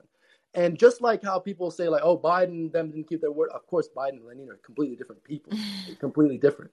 I'm not equating them. I don't like the allegations of you know equating people in that sense. But what in the sense that the the workers, there were sailors and other laborers in Kronstadt, they said, let's do what you promise. Let's reduce the influence of the Bolsheviks such that we have more Soviet councils such that the workers can make more uh, decisions in their own workplaces and daily lives. We have more civil rights and whatnot. That's why Lenin said, "quote This was uh, quote undoubtedly more dangerous than Denikin, Yudenich, and Kolchak combined." Other end quote. Those are all the other many other big rebellions he faced. And so I think that's what I'd like to see most. Like it's not just if you have state ownership, like the Islamic Republic of Iran has a bunch of state-owned like companies, but it's so miserable over there. People live under sexual apartheid. People get tortured left and right. Same thing like in you know many other eh, countries, like what Stalin's Soviet Union was, and so on. I think what's most important is the democracy in the workplace. And I think what I like to see when Briahna was talking about, she mentioned like a writer, if I'm not too, um, if I'm not mistaken, that she read a workup and said, this person was putting out pragmatic, step by step, item by item solutions. And we want something actionable and tangible. What I'd most like to see from the left is creating that type of blueprint, item by item, for what council, a left wing council movement looks like. I think that would provide some needed benefit instead of just imagining like worker ownership, but outlining it very clearly. I'd like to know yours and Matt's responses. That'd be very, very nice. Yeah. So So you you know I, I see now that you you, you want to have a debate about worker co-ops versus state-owned enterprises, and don't get me wrong, I love that debate, and I'll, I can talk about it if you're interested in it. But in the context of oil, are you proposing the alternative is to make, for example, Exxon a worker co-op and then annihilate it? That, that's a no. That's an important question, Matt. I'm not just saying. I think I think you raised an important point that needs qualification. I'm not just saying you go into every situation. Worker co-op is like the uh, what's the company called McKinsey, like the consulting group. Everything has its own McKinsey patent formula. I'm not saying that at all. I'm saying generally speaking, but of course, in the case of oil, where and gas, where there's a climate crisis, I believe foremost there has to be a change made to a renewable energy uh, infrastructure around the world through solar energy, wind energy, uh, geothermal energy, hydroelectric power, hydrogen fuel cells, so on and so forth. And yes, pragmatically, of course, for saving the world, saving the hundreds of millions of climate refugees that are going to be created in Indonesia and Bangladesh and India and China and Japan and you name it, of course, one needs to immediately change that. I'm not saying, oh, well, we got to go through worker co op first and then nationalize it. No, no, do whatever it takes to end this exploitation of this natural resource that destroys the planet. That's what my answer to you right there would be. I'm not, you know, just giving an answer just for the sake of, oh, we got to keep it through this formula, you know? Right. Yeah. Okay. So, in the narrow context of, is it prudent climate policy and economic stabilization policy to nationalize these oil companies?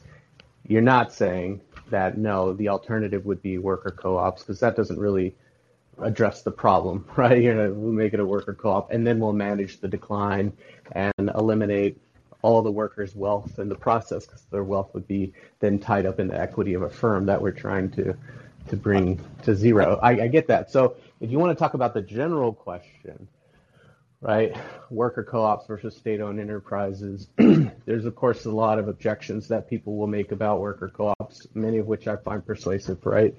Mm, so one.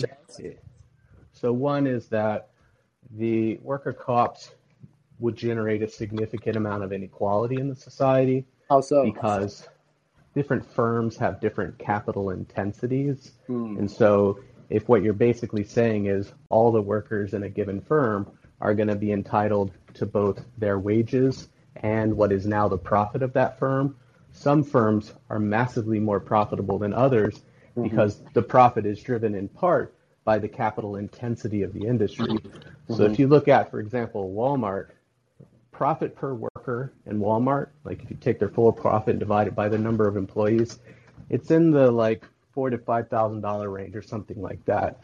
If you go to some of the higher profit per worker companies, and we know because the SEC has has forced companies to release this data for like the last five or six years.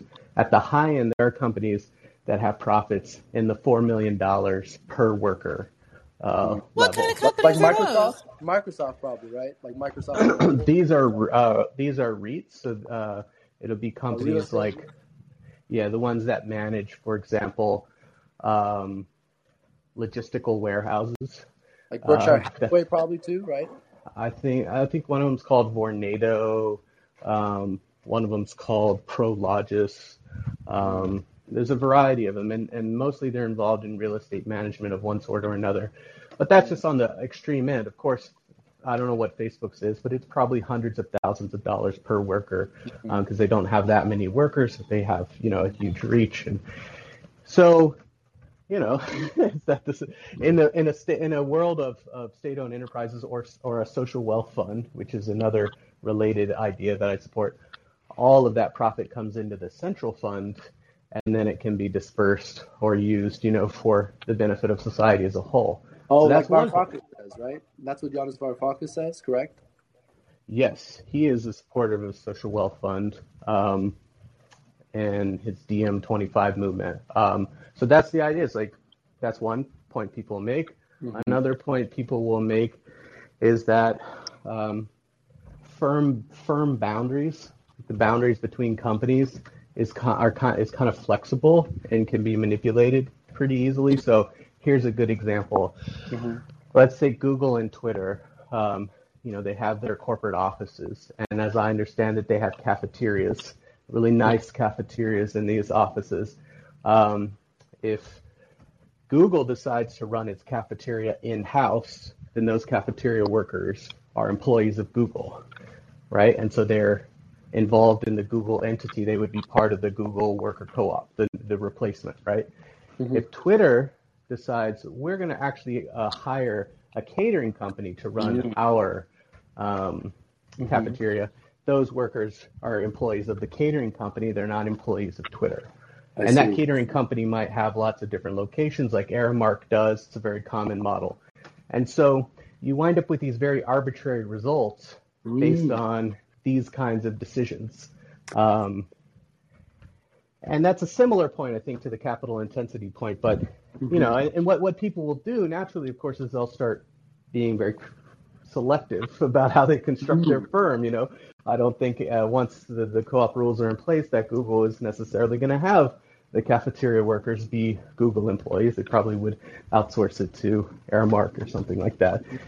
And that's just to say, you, you, you know, it's not as clear cut as you would like to think that, oh, everybody here works for this company. You can mix and match formal employers all day long. Um, and so once again, the, the state-owned enterprise or the social wealth fund model solves that problem because regardless of which firm a person is organized in, the profit of that firm goes up to the central fund and then it can be used for the benefit of everyone. Um, there are other issues as well. Workers don't actually stay at the same company that long. Um, mm-hmm. like we yeah. like to, oh, it's your company, it's your company where the the average worker has had 11 different jobs by the time that they're like 50. Mm-hmm. Um, so what what does that mean? You know, you go into a company and what you're like a member, you vote. Who who cares, right? People are just hopping to new companies to get when they're getting promotions or new job opportunities or stuff like that. So what it, so what investment do people really have in the specific mm-hmm. company they happen to be working for? I think people have investments oftentimes in the sector they're working for, mm-hmm. in their profession, right? Because they usually go from one job to another within the specific profession, but they're hopping firm to firm to firm to firm.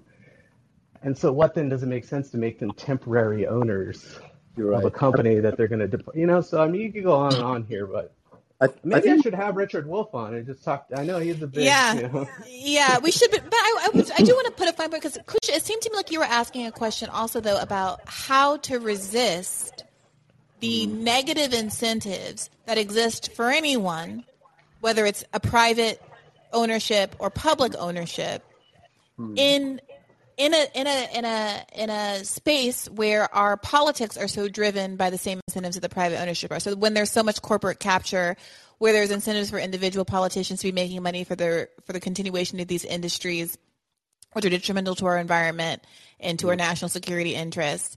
I mean, are there? Correct me if I'm wrong, Kusha, but it seemed like your your question was about how to keep this from going the way of, you know, Lenin's Russia. Well, Union. Well, I would say, like, in terms of your summation of what I was saying, I think what Lenin's Russia had a very unique circumstance with the Civil War and being invaded. Of course, war plays a big part in economics, and I don't think it should be separated.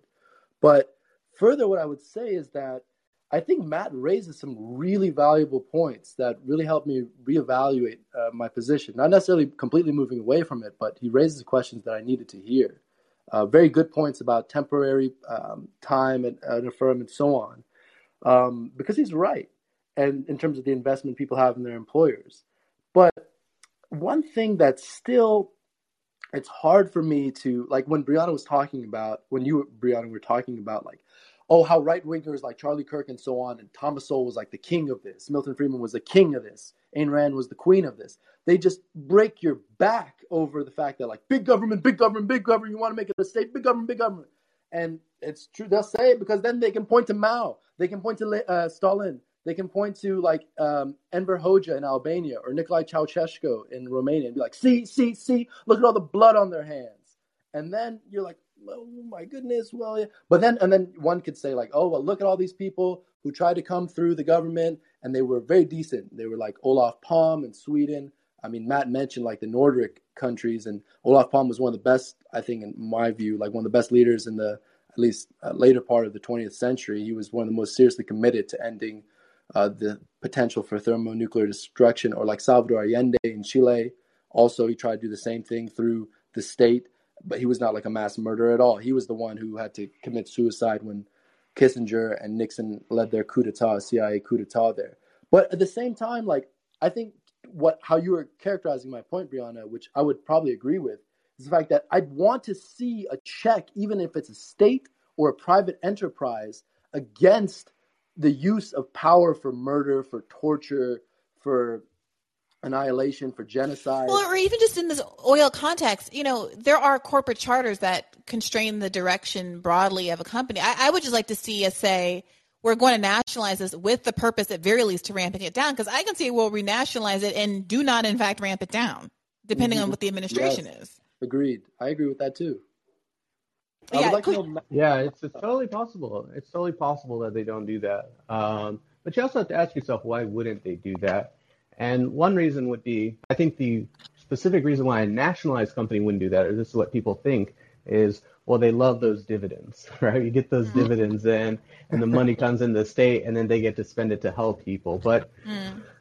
if you're operating on the assumption that the government loves revenue because it wants to help people, well, if it wants to help people, then it, it's going to want to stop climate change also. You know what I mean? Yeah, and but so the, the problem with climate change is that it's this it's the intangible. The the alternative because I think it's important to be very like specific about that particular argument. The alternative is, and I looked this up the other day, something like fifty billion dollars a year in profits for like the top ten U.S. oil companies, which control almost all of it, right? Um, so the alternative so the question is, would it be better to have that $50 billion flow into the U.S. Treasury, in which case some would argue, oh, now the government loves that revenue and they can't give it up, so they don't want to wind it down? Or would it be rather, better to have that $50 billion deposited into the uh, accounts of, you know, a few million rich Americans? Mm. And then when it's put in their accounts, then we got to, it's much, it's much easier to get the job done.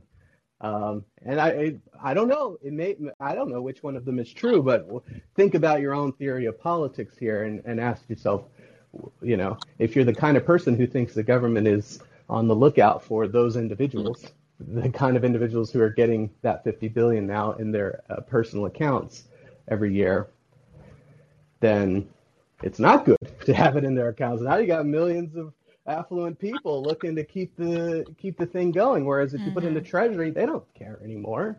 It means mm-hmm. nothing to them. Mm-hmm. Oh, well, so it's is... a way of neutralizing political opposition potentially. This has been wonderful. Thank you yeah, so much. This is very rich. Thank and thank you, Matt, and thank you, Kusha, for asking all of those insightful questions. I really appreciate all the time that you've allotted me. It's very kind of you, Briahna, and thank you so much, Matt. No wonder Briahna introduced you as an expert. Of course, I've seen your work before, and it was really nice to hear you elaborate.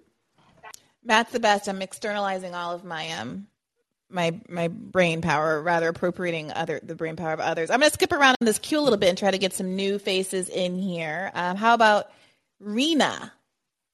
Unmute yourself and let oh oh are you there? Okay, yeah. unmute yourself and let us know what's on your mind tonight.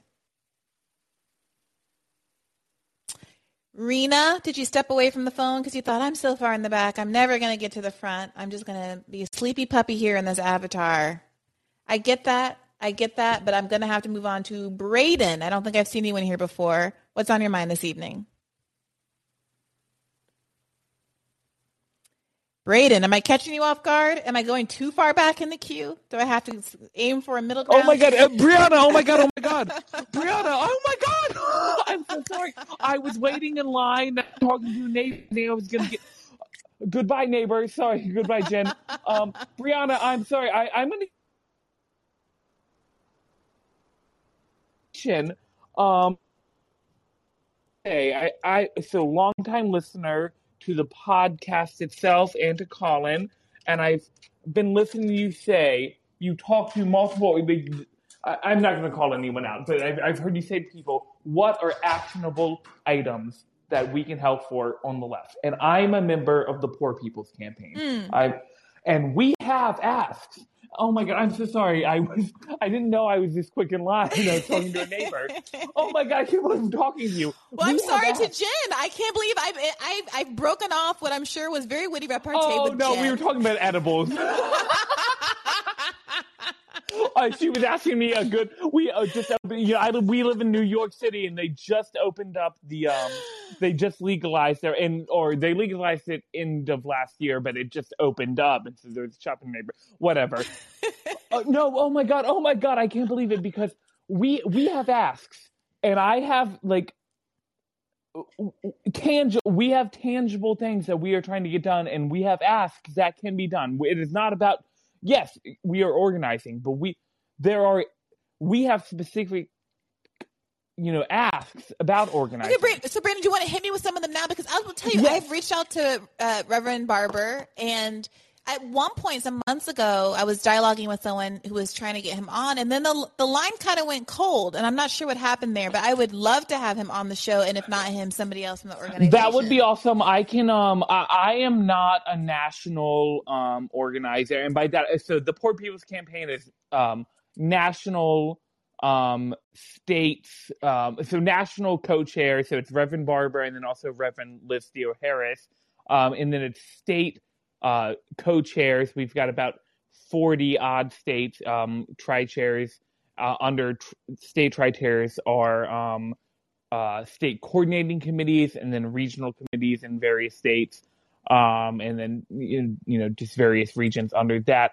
Um, so I, you know, I, I, I will send some information to somebody at national that I, I do know that I have contact with me personally, I you know I am not in contact personally with Reverend Barber Raymond. And once when I went to Bernie Sanders' office uh, last October, where I threw up in the bathroom oh, because I'm so nervous.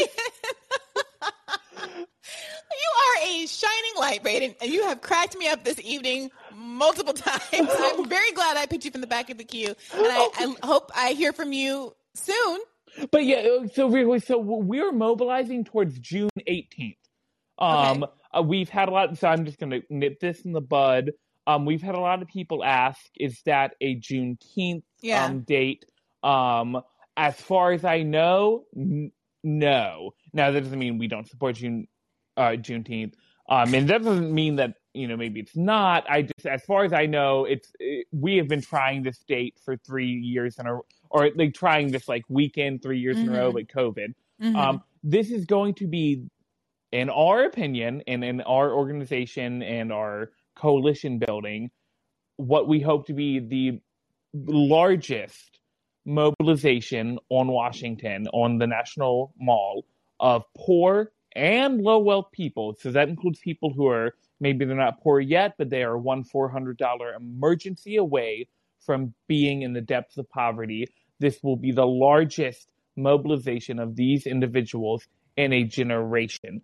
Um, oh my god, I can't believe it. I'm... So, so t- t- can you tell me a little bit more about um, how how this is happening? Because that's a that's a very bold, it is. ambitious, and it's many years in the making. You know this mm. from speaking with Reverend Barber. Yeah, so um, I guess I'll. Um, I, I, don't want to take up too much time, but um, so we believe um, in the Poor People's Campaign and fighting. Uh, we know that uh, racism cannot be ended without ending ecological ecological devastation. We know that ending poverty can't be done without ending the war economy. We have five interlocking injustices um, that we believe are the uh, essential to um, ending the American empire, and those are racism, poverty, ecological devastation, the war economy, and the false moral narrative of Christian nationalism. Now, some people can find that funny because, you know, our two co chairs are reverends, but we Mm. know that Christian nationalism um, is very different than, you know, d- uh, other people's faith. That is a, it's a white nationalist um, activity. So we are mobilizing towards June 18th. And the most important part of this is um, it really, you know, that one day, it's a declaration on that one day, but really it's the work going towards that and the work after. Uh, Mm. you know, the real work starts on June 19th. If we can But, but I'm really. just I'm just curious, Brandon. Like I, I'm curious how it is. I mean, do you really anticipate? You know, how many people do you think Oh, you're going to be able to get to the mall? I, I'm not going. I, I can't comment. I I don't want to get in trouble. I, I'm not going to comment on that. Uh, but I will say what, what do you mean you don't want to get in trouble? because well, you don't want to put numbers out before. Oh, I you see, know, I see. Yeah, but I mean, we do anticipate this being the largest, um, or at least in this generation, or at least in the past 20 years, the largest mobilization on the mall, um, in a long time. Was there? Um, do you know if there was any thought about coordinating with the um, student debt people? Um, I don't For May so- 1st? Okay, so let me tell you. So my job, right? Um, I'm actually currently. So I've been. I've been, I'm a member of multiple coordinating committees in New York State. Um, and I live in the city. Um, currently, right now, I am part time contracted because they have paid out um some part time organizers um all across the country in our forty some um states to you know over from February to June. Um, and we are all tasked with um, meeting with new people. This I literally, I, I, I'm literally billing this because I've been sitting in the queue because like, I have to, I have to talk to you. Um, so we are tasked with finding people. So I, I can go in the New York City. We have like a command center where we have all of the orgs that even our just volunteers are connected with. Um, I don't know, but I would love that. Yes, we are like this is a revolution. We are rev- and people have a really um. There's a lot of misconceptions about the Poor People's Campaign. It is a revolutionary organization, um, and um, or organism. Um, so yeah, I, so I, I'll just shut up because Well, no, I, I would love to hear more about that. I really, truly would because I, I rhetorically am obsessed with the way that Reverend Barber frames everything and the work that he does, and I would love to have a conversation about this action and also. could I come on? I, I Can I come on the show? I- look, Can we? look, Can, can I come on the show? I, I, I, Brandon, I Brandon, I would I would love that, but also like you've already you know I want someone who can kind of speak authority, authoritatively. And I know you don't I, want to get I in can have a trouble. tri chair come on from New York State. Let Let's talk about it. Put let's um you can we can DM in the in the DM me after that, this episode. Okay, cool. and we'll continue to talk about it. But I really would like to I would like to have a conversation about the posture that the organization also Okay, takes you, to the you asked me now because I got too excited now. So you asked me questions, and I, now I'm kind of calmed down. I No, no, no. You're fine. You're fine, Brandon. I'm gonna. do we- I want to skip back a little bit to the since we have Matt here, so we can answer some of Yeah. these um, questions and get back on track a little bit. But let's let's sideline and definitely we need to get uh, the Reverend Barber on on the program. So I'm so glad that you called in, and I'm sorry to interrupt from you and Jan. And congratulations on New York having legalized uh, marijuana. oh my god! So I'll message you, and we'll, we'll try to get something set up. Perfect. All right. oh take my care, god! Thank you so much, Briahna. Have a, oh my god! I love you, and I'm going to keep You're so sweet. Thank you. Keep the faith. Bye. Bye bye. Uh, all right, let's try uh, Celie Sele. What's on your mind this evening? Hi. Hi. Uh, it was only one thing, but then people started talking and it's adding. Uh, yeah, one thing um, with respect of the the marches that they are organizing, there's a, a great thing that is going against or marching against all those things together because you show Mhm. numbers Mm-hmm. but sometimes there's also a good thing uh, to to do things that are going that the government can give to you. Mm-hmm. For instance, I don't know. Uh, sometimes it's just a, a little group. Uh, Madres de Plaza de Mayo, you know who they were? Well, Who, who? I'm sorry. Who was that? Las Madres de Plaza de Mayo, the mothers of Plaza de Mayo. Mm, Uh, no. during the well, they were they they were the mothers of the disappeared in during the coup. In Argentina. And during the Queen Argentina, they used to go to the Plaza de Mayo and circle. And every time they would take one of them, they would run, go behind her and get into the station, the police station, and start praying for an Mm. hour, two hours, five hours. And they got, some were that dead at the beginning, but sometimes it's more annoying that than oh, the, the marches for the abortion. We also got that from not, not, it wasn't violent, but, uh, and there were arrests because they, they, if someone got arrested, they will go and, you know, keep it and keep it until they release it. Because Mhm. I think you you have um, a lot of arrested people with a lot of penalties very high or not. Yeah. Yeah. No, I, I take your point, and I'm not necessarily even saying you know you have to you, or you should link up with the student debt people. I'm just curious whether there's been any conversation about that since there are these kind of similarly timed events, and I know the student debt folks are hoping to have mass mobilization and wondering if they're working with the No, um, Poor People's Campaign at all, even if they're two separate events. But what was? Did you have an no, but original great. question? That's great Yeah. anyway. No, the other thing was hmm the the well the the what they were talking about the oil. hmm Yes, the oil, uh, the privatizations of oil are not that simple as the first uh, speaker said or the recording you put, because there are consequences after that. You have to, bah, you probably know that the after that the the companies or the the states that the, where the companies were can come after you. Even they can sell um, to hedge funds right before the, the, the because the, the hedge funds would buy it knowing that the state is gonna take it because they will go to judge to to court and win it anyway. Because they would, would wait 20 30 years they don't care. So you- and you're saying that you know if it becomes you know kind of uh, public knowledge or there's you know political pressure building for nationalization that where you're going to get is no oth- no other I, I people say no i say nationalize it. Mhm. nationalize it but when you nationalize it you, you don't always give the whole company to the state. You don't always Mhm. take the whole company. You take the majority. Mhm. and then there are investors. Mhm.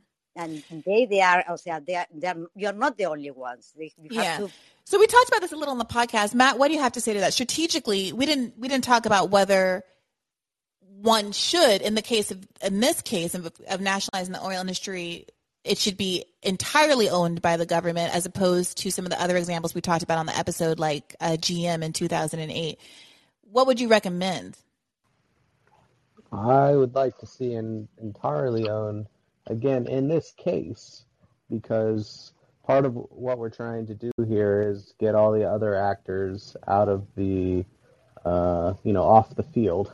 Because if you have other owners in play, then you run the risk of shareholder lawsuits and things of that nature, right? A 51% owner has a lot of power for sure, but they don't have total power because mm. they can't act in ways that are like clearly discriminatory of existing shareholders. You know, like you can't just tank the company and say, well, I don't care about the other shareholders uh, mm. because they have rights um, that they can vindicate in court. So if you can just get them out of the game entirely, then you don't have to deal with them. And like I was saying in the in the prior with the prior sorry a question about that. How will how, how will you implement that? Because you will need companies that are already existing to to, to keep on drilling and stuff. You have we are going to get investors or you're going to give licenses. How would you do what? for instance in bolivia when they did it they they didn't have in the state the capacity to to keep doing it you have to or in argentina when when it was done a few years ago uh, you have to give other other companies not only because of the money that we didn't have but because the i mean you buy the the you, you expropriate you don't expropriate uh, the people or the managers or you're going to start from scratch oh like who's going to run the company Oh no, no, not starting a new company. Basically, just acquiring Exxon and acquiring uh, Chevron and acquiring, you know, BP and but do you think matt that some people would jump ship? I mean do you think obvious uh, no you're still going to end up in this situation where there are people who are just not going to want to be part of the government run country and there, there Oh, might be some inability you know some some hiccups along the extraction or other kind of functioning of the company in the interim in the transition Yeah, process. would workers in the firm leave? Some Mhm. top manage some top managers might leave, um, but I don't think everyday workers, the normal workers, the production workers would leave. Um, some executives would leave, but also remember you can pay the executives whatever you'd like. if you need No. an executive to stay, you, you know, you But when you expropriate and they'll this stay. Chevron, You know. when when you expropriate Chevron, for instance, uh, you're gonna keep all the machines, all the the structure. Right. Yeah. Yes. And in the short term, yes. And the idea is to slowly put it all out of business, but not Yeah. quickly because we can't the- do it right away. I think some of the confusion no. might be whether or not we're talking about just, you know, truly expropriate, like nationalizing without p- compensating people, or No, No, no, no, no. no. No, Go no, ahead, no. sorry. Expropriation, expropriation is when you uh, say, well, this is uh, property here and you're not using it or you're not investing what you are gaining and you're taking it away or there's something that is not going good with for it's not benefiting the society and then with that excuse the, government says okay i will buy it to you in a fair price but you have to sell it Yeah. that is Yeah, that's what we're talking about. that's what is this provision. But uh, it leads, for, for example, what I say is sometimes they find a way to resell their actions to hedge funds or things like that, eh, and you keep on Oh, I see what you mean. You they're gonna offload the assets in the company. They're gonna sell them Uh, to another company exactly. ahead of the. So they won't that, sell that way, themselves the equity, but they'll sell the assets on their books. exactly. I see. Yeah. Well, you know, who would they sell them No, because it could we're, save. we're nationalizing the whole sector. yeah, that's an No, Who's gonna interesting in your buy them point. all? we did it. Um, in my country, we did it, and I completely agree.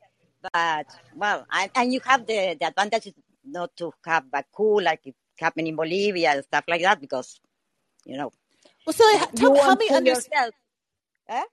Can you help help explain to us a little for those of us who, us who don't know what was the public reaction to that in Bolivia? How do pe- how do the people respond to that?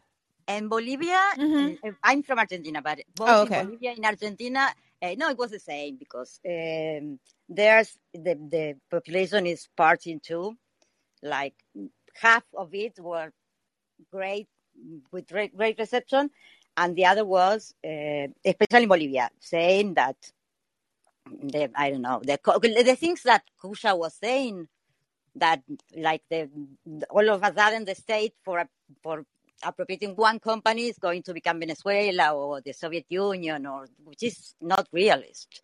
I mean, you Mm. we, you have Nor- Norway, for instance, that that Norway and Nigeria they found oil almost at the same time, and you know how it well, how how it was, how it is. Okay, Norway is doing great, and it's a state-owned company, but it works with other companies and when Nigeria is poor. And the reaction in Bolivia was the the higher the higher classes, yes, they they were against it. But eventually, uh, and eventually, uh, when Evo Morales started the policy, it, it it started benefiting them, so they kind of shut up Mm. and until the last time when the coup, you know what what people were saying in Bolivia before this happened, the coup happened. Uh, they were saying things like the cholas, you know, the, the Aboriginal women. Yes, it was all right while we're having in the kitchen, but now they're in the parliament and things like that. It was Mm. most. I mean, there's a, a thing about racism, and in Argentina it happens the same. It's not racism because we are we look all the same, but there's a uh, a class divide that that make that. But uh, they they when once it started benefiting them, they comply. Mm.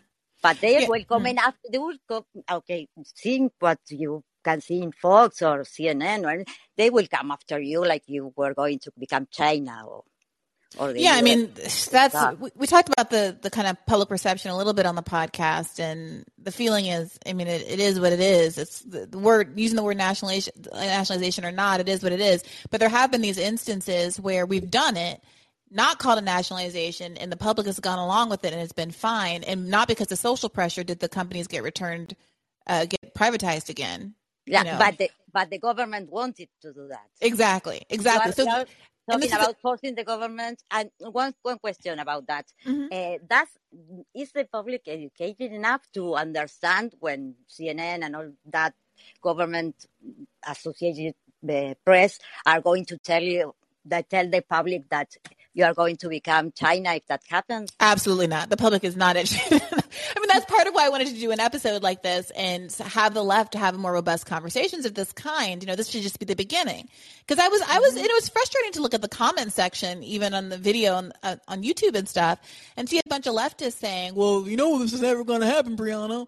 Don't you know Biden isn't into any of this?" And I'm like, my friend, literally the clip that you're responding to is me saying, "Well, of course, Biden doesn't want to do any of this, but thank you for mansplaining this to me right now." But like, you know, but th- that doesn't mean we shouldn't be talking about it because this is the active. This is this is the work of public education, as far as I'm concerned. Of course, of course. And I was was asking before about water. You can Mhm. compare with it. If you had privatized water, if you have privatized oil, oil is the base now until you become more clean energies. It's the base of everything. Is how food moves, how food are processes, how it's not something that is um, that, an object of luxury. Mm-hmm. It's it's kind of mm, it's not water, which is all right, but well, they could they could the, in Chile they reversed that, and water is no longer a right; it's a commodity, Mm. and that's so screwed up. Is water a right here? I feel like I'm like you're talking about water as a right. I'm like that sounds good, but I feel like we don't have that. no, one of the, one of the guys uh, answered me that it was on the hands of the state, but I don't know if you have any Yeah, I mean- right or or not. so many Americans don't have potable water. Uh, obviously, it's not just Flint. It's like 3,000 Flint-like cities or something ridiculous like that across the country.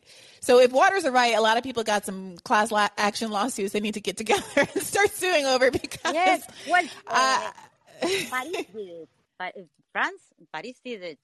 They they recovered the water from private man- hands like that. Mm, I don't know exactly how it was, but it was not not many years ago that it was on private hands, and now it's not. Yeah, Paris. should we do, Paris took back their their uh, water system not too long ago. Now they have one of the best in the world, and it's profitable. But I love this. This is so fascinating. Like, why, in the whole context of the discussions around Flint that have been going on for, you know, like eight years now, I can understand that. How, how have we not had that conversation? Like, why aren't we talking about nationalizing whatever the hell? What is the, what is that horrible company? What is the company that switched the pipeline? You know, like, I don't, I can't even name the name of the company. That, that, that name should be em- enemy number one. Well, we you know mo- lot, most water utilities are publicly owned in the U.S. Um, But So- there was, I feel like But there was it's a, it wasn't it a corporate, wasn't there some, was it Quinessa? I feel like there was some corporate shenanigans that happened in Flint. I'm sorry. I need to have Yeah, I Jordan don't Chariton just company. explain this to me and I forgot. Um, anyway, th- thank you, Sile. Well, go, everybody go back and listen to that recent, um, I'm sorry? No, thank you. I, I really appreciate so many of uh, you calling in from all over the place and giving some international perspective because what is increasingly clear, if it wasn't already, is that this is not some pie in the sky stuff. This is stuff that's been tried and tested, and it's ridiculous that it's not even a part at all of our public conversation here in the great U.S. of A. Uh, let's hear from you, Armchair. I am intrigued by your Simpsons, Avatar, and your name. What's on your hey there. Yeah, thank you. Uh, thanks for doing this and taking my call. Um, so just uh, to, I guess, present my perspective on the nationalization. Um, Mhm. I think, and I and I'd love to hear what you think. Like uh, to me, um, something that you mentioned a little bit earlier about the the int- intangibility of the um, of the threat of climate change. So if if the government is controlling uh, big oil and you know controlling the production of oil, um, wouldn't it be harder than arguably to switch off to and, and switch to uh, a more green um, uh, and alternative energy model, because yeah, you can argue that, of course, you know, if it's part of the government, then it's under more of a public control, but then also if it's part of the government, then there are you know, that, there's a large internal lobby that is dependent on government funding, and so you know, like in the case of Pentagon and you know, defense, uh, you know, all all of the defense agencies uh, that are you know right now in the you know part of the government, they on in a large uh, there, there a large reason why they get so much funding is because they are very uh, successful in communicating why they need more funding. Uh, very successful in some uh, in some cases uh, communicating uh, the threats United States faces around the world, and sometimes they are you know they exaggerate those threats specifically. Mm-hmm. I would argue specifically to get that much funding mm-hmm. or at least maintain it. So um, so yeah so so my concern uh, here is that essentially you have this dying industry that is hurting the world and hurting, you know, and will hurt the world going forward at a much uh, higher pace, and specifically will hurt, uh, you know, some of the most poor people in the world. And you're putting it in, um, in inside the most powerful uh, government machine in the world, and uh, I'm just a little concerned about the, you know, giving more power to people who are largely immune from um, from the consequences that that you know lobby would bring about, the negative consequences that that lobby would bring about. Yeah, uh, Matt, this yeah. is this is a similar. This is the a, a version of kind of this this crucial question. I mean, it, in a world where you know a hypothetical Bernie style person were president, or maybe you know someone who had full confidence in that would do the right thing if there were some checks and balance, some, some checks and balances in place that would make sure that the reasons for which the oil industry were internalized, you know, were followed through on. But it's not entirely clear. I think there's there's some this is some legitimate pushback about like is there not a political benefit to keeping the oil industry the enemy, the outsider that we're attacking and trying to b- bring down? What what does happen politically when it is coterminous with the state? Yeah, I mean it's the same question, right? Um, remember the alternative is that these industries are the equity of these companies, um, which also is, gives the voting rights and ultimate control of the company, is held in the hands of primarily affluent Americans and some other affluent people across the world who are invested in the stock. Um, and so that's the alternative. And you just have to ask yourself, I guess, what do you think that they are going to do? Well, let me ask um, you this, Matt. Like we, we're you reference these other examples in Scandinavia. Have any of them made meaningful climate action, and do you think that's a consequence of those industries having been nationalized? You know, one of them has. It's kind of a funny story. I don't really know what to make of it. It's a little bit odd, but uh, Denmark had a nationalized oil company. Finland, Norway, and Denmark all have nationalized oil companies at one point. Neste in Finland, Equinor in Norway, and the one in Denmark was called Dong. And Dong, the, the, the government there said, you know, no longer Dong, we're not doing oil and gas anymore. we're going to do renewable energy only.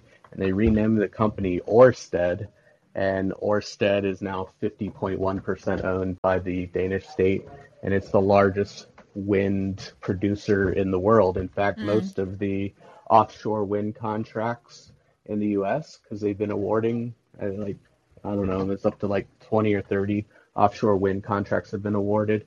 Um, Orsted is winning almost all of those contracts, so they're installing almost all of the U.S. offshore wind. It's a Danish state-owned company that used to be an oil and gas company.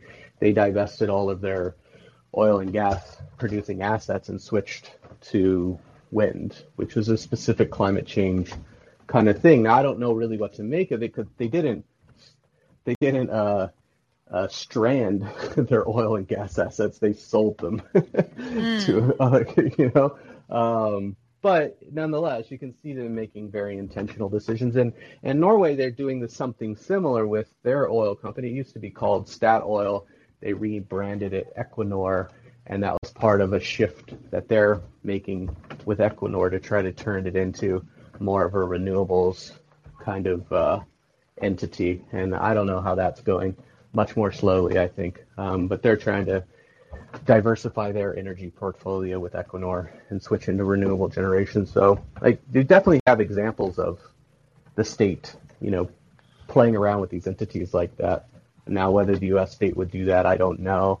Um, but I still think that the state has the ability to manage the decline much better than keeping the uh, keeping it privately owned and keeping it dependent on private capital to continue to function in the short term.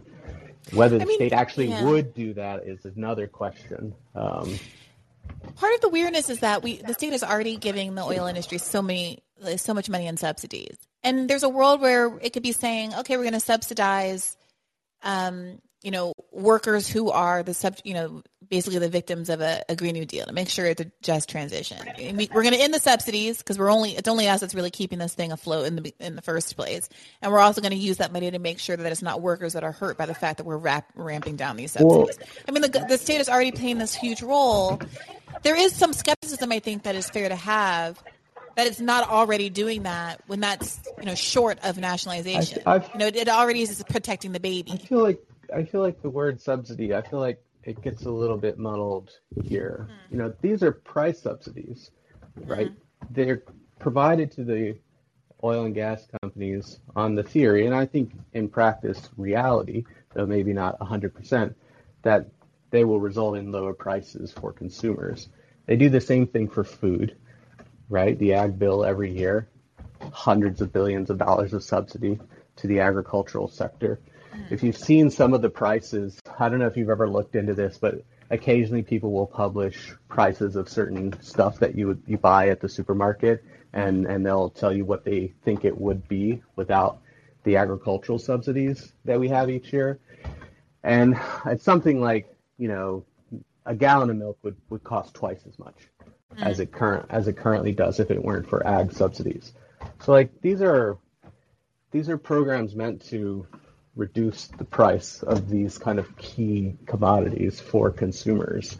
And I mean, I'm all for you know carbon tax and running up the price of carbon, but I feel like it's a little bit confused because it's seen as just like, oh, the, the government gives them this money, and and then for what? I don't know to pay dividends to shareholders. It's like the motivation for the subsidy is to keep the price low for consumers because people get mad, you know. But isn't the thing that we want? I mean, again, this is difficult because you're not trying to disadvantage consumers, and people need cars and such to get to work and to heat their houses and stuff. But isn't the whole point that we are we are sustaining our reliance on this thing that's killing us because we are artificially we're basically subsidizing everybody's ability to keep turning on their um their truck. We are cons- we want we want ultimately, if, the goal is ramping it down, this is what I guess I'm trying to say, and but it's so delicate. Is if the goal is ramping it down, doesn't that happen faster if oil basically becomes unaffordable? I mean, that's one approach. But if oil becomes unaffordable, the question is a question of timing, right? If if you increase the price of oil by like fourfold tomorrow, um, certainly you, you're going to think that's going to be a lot of people searching for alternatives, right? Like I got to find something because I can't do this. But how long is it going to take to build that many electric vehicles? And how long is it going to take to produce that much clean energy? We've got to build all the solar sites, the wind sites, the nuclear sites, whatever you're, you're using How long is carbon. it going to take, Matt? How long is it going to freaking take? Because how many years do we have left on this climate clock? I know, but I'm just eight, I'm just saying that the amount of time it takes for people for the alternative, because the idea of the higher price is to get someone to substitute. Say, I'm going to substitute oil for some other energy source that's Yeah. cheaper. But if that energy source doesn't exist because you can't build uh, the electricity generation and you can't build the vehicles and you can't do that in like in an instant. you know, it takes many, many, many, many years then that's not really going to work. You know, that's just going to cause a lot of economic problems, a lot of strain, elect, election chaos. Right. You know it's what I mean? just, just frustrating me. Sorry, sorry. Go ahead, armchair. yeah, no, I was just gonna ask, like, uh, do you know maybe, uh, like, uh, based on research, because I have no idea uh, myself, like, at what point uh, it is predicted that we'll be able to basically um, um, substitute oil for uh, green energy, just price wise. It's already price competitive uh, for uh, electrical purposes. Like solar is price competitive. Um, it's got other problems, including that doesn't produce energy during the day. Uh, like the the not the fossil fuel alternatives for electricity are more or less competitive, and certainly if the state got involved and wanted to like bring the cost down, it could. Um, and it's already. Like uh, if you put solar panels on your roof, the federal government will pay for 26% of the cost, and that makes it clearly cheaper than the electricity cost across basically all the U.S. Um, so like that's all doable, but it's more of a question of not getting the prices right, but just literally how many panels do we have to produce and how many factories do we need to build and how many hours do those factories need to be pro- need to be running to get that many panels out the door or get that many wind farms installed or get that you know like that's It just feels a like that question should have been use of answered. labor and materials That question should have been answered 20 years ago, and all of our Green New Deal conversation should have been about hitting those cut points, not just this carbon emissions cut point. You know yeah, I mean? well, you you got to do both, right? So that's why I think I was saying manage decline, right? You want to bring the oil consumption down at the same time as you bring uh, the replacement energy up, right? And I think Norway is another good example of this. Although, of course, it it has a state-owned oil company, of course, and some people give them shit for that. Uh, all that company does is export oil. For domestic purposes, uh, Norway uses very few fossil fuels. Um, 100% of the electricity in the country is produced with non-fossil fuels. Um, it's 100% clean energy, and they've been uh, phasing in electric vehicles. And so nowadays in Norway, um, the majority of new vehicles that are purchased are electric vehicles. And this has been a long process. It's taken like 10, 15 years to get there because you got to build the charging stations, you got to get the incentives right, you got, you know, there was a whole lot of shit they had to do to get that to where it was. Um, but now they're here and, and they're planning by 2025, they're going to ban new purchases of, of gas powered vehicles altogether. And the sorry, just just to just because I'm interested, so like the infrastructure there, it's uh, built by the government. Is that correct? Like all those charging stations, etc., or is that like private actors that are working on that? Matt, you're muted. Matt? Do we lose Matt? I think we lost Matt. Matt, do you know you're on mute? I mean, I, I see him still there, but maybe something came up. Okay, I'm sorry. I'm sorry, armchair. It's okay. We'll, It's we'll work that out. But I, I, I appreciate the question, and I do think, I mean, what the point I the point I was just trying to make was that it does feel like very little of our conversation is specifically about. I mean, even if you think, you know, we we focus so much on the oil companies being big and bad, and why do they keep sucking stuff out of the ground? And I do think there's not enough of a conversation about providing alternatives in a way that would be at all commensurate with what all of the screaming Right. head head of head of flame climate goals are, and that is very disappointing. It's frustrating.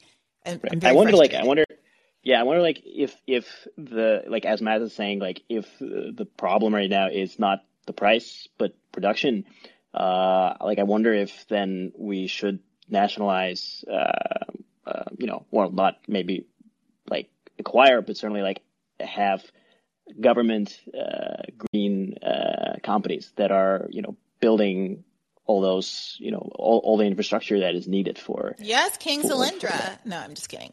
Um, I, I, I think that when we're talking about like World War II nationalization for climate, that was supposed to be the thing. I mean, there's a there's a world where instead of all of this uh, fist bumping and, and like jingoist war crying over Ukraine, the people with the red and blue flag pins would say, "Oh, and you know what we need to do right now, and as part of this like anti-war movement, is ramp up our ability to be free from these despotic oil-producing companies that have us constrained in these ways and are forcing us into these military conflicts." You know, if we're going to ramp up and start spending billions of do- adding billions of dollars to the budget I know it's not a real budget. Don't come at me, MMT people. But instead of doing all of that spending that we're doing and stuff, say this is an excuse, a political moment where we could be doing X, Y, and Z. We know that why that doesn't happen, but I don't know why leftists aren't speaking in those terms. Um, anyway, yeah. I appreciate Thank you. you. Thank you for taking my call. Yeah. Yeah, of course. Let's hear from Allison and we're we're ramping up here anyway wrapping up here anyway because we're coming up on the two hour mark. But i appreciate all of you. Uh, before allison talks i want to remind everyone to like the videos and subscribe to the bad faith youtube channel and also follow me here on this app and elsewhere. I really appreciate those of you who made so many great clips from the last episode. I will be pushing those out to the internet. But remember you can also download them as audiograms and push them out to twitter because the easiest thing in the world to do is to retweet. Uh, but go ahead allison. What's on your mind tonight Hi, um, I've been listening since you know back in when you had the Burn podcast, and so really, really excited to talk tonight. Um, oh, I, I guess my biggest thing is like we were talking about this in the chat, but like the left really has no imagination, and even for myself, like I'm I'm 32, so I'm like I guess I would consider myself like a middle to elder millennial, and I just, I really don't know how these things would work. Like you can say nationalize this, socialize that, but like, you know, it's, it's good to see concrete like examples, like step one, two, three. So that we are able to like actually talk about it with our, you know, friends and family and, and, you know, in political organizations as well as like, because political education, I think, and like not just political education, but education in general, I think is one of the biggest things lacking in America. Um, and, it, and you know, and it's not very like palatable either like you're like, oh, become a communist, and then you read it and you're just like, oh my Jesus, this is really boring. Like I gave up books for a reason, you know. And I think that's why podcasts have become such a real taco like it's it's been hard. Like you got to get through all those pages, and I'm like, this is why I did not go to grad no, school, guys. You were just preaching to the choir. I say on here that I don't want to read, and the people want to take my scalp. But like honestly, people are busy. Books are hard. Whatever. like I cannot read and do laundry. Like I like I right. feel like it's a very privileged place. Like, oh, we'll just read this book, or you know, I was like, that's why podcasts and radio and you know, one-on-one conversations in general have always tape. been so influential. Books, books on, tape audio, audiobooks are helpful. Yeah. Audiobooks.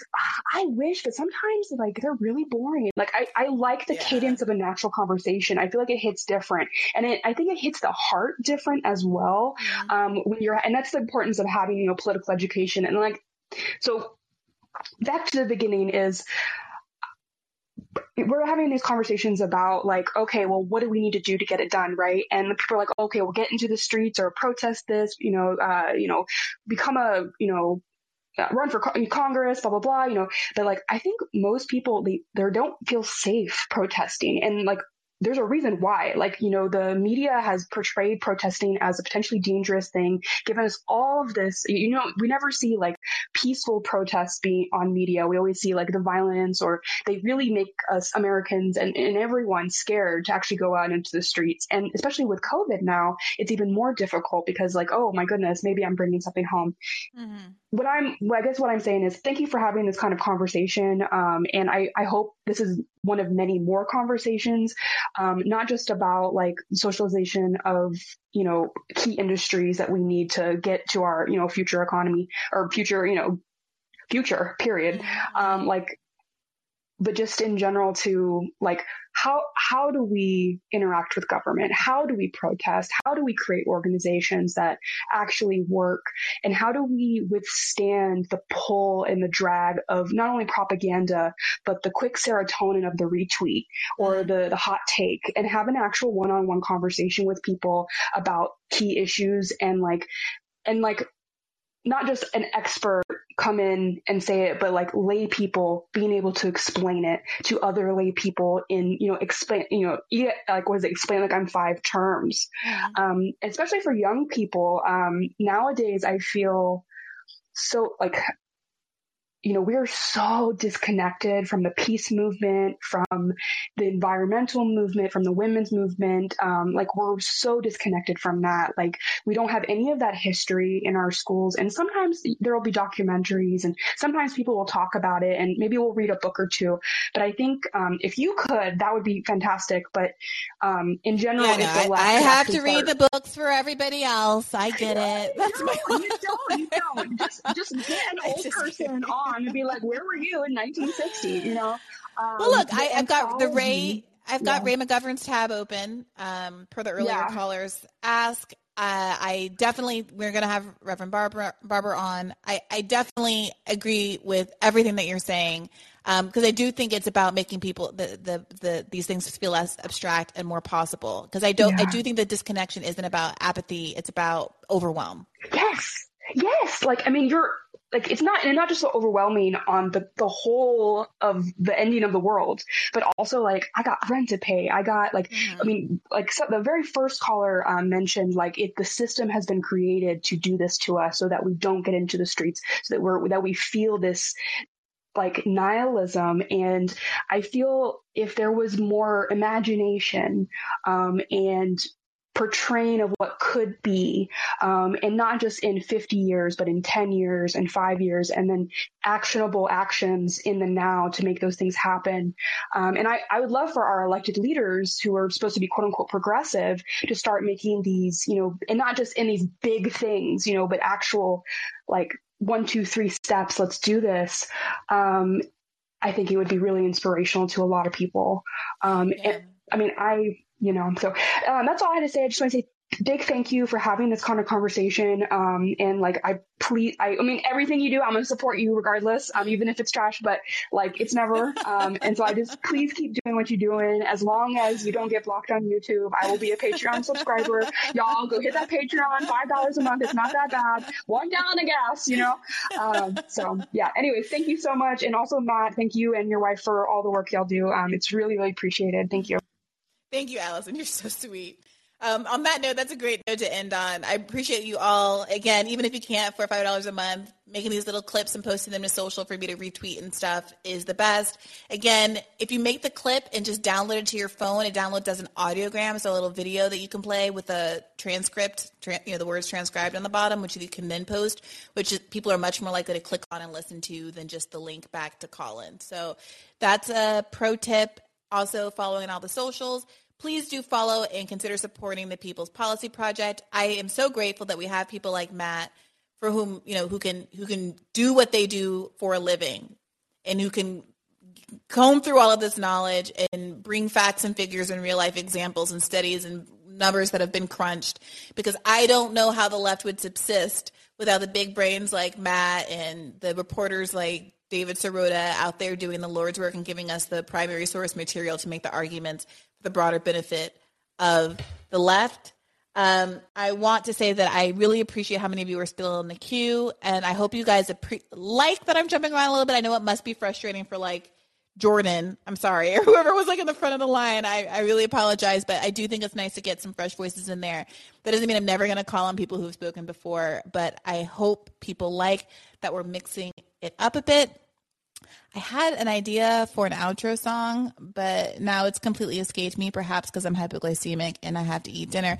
So we'll just play the same old intro for outro. But I want to say, echoing Allison's point, I'm about to blow dry my hair and make dinner while listening to podcasts. So Vivre la podcast. Thank you, Matt. I'm not sure what happened with your audio, but I really appreciate you being here today and helping me for uh, answer some of these questions, which I am much less equipped to do.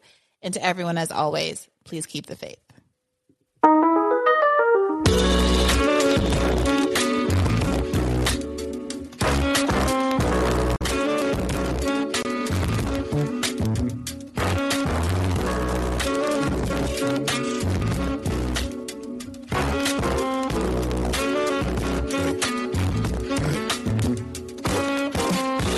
Wish I was lying in the tall grass. Wish I had a pilot podcast. Wish I had a strong donkey that can holler and travel with portable speakers playing bars scans. Wish I had a million dollars. I wish I had a million dollars. Wish I had a million problems. That way I couldn't pinpoint all a million outcomes. I wish I found a genie lamp. I wish them girls gave me them sugar like Man. Yeah. I wish I was a comedian. Late night sitcom syndicated on TV.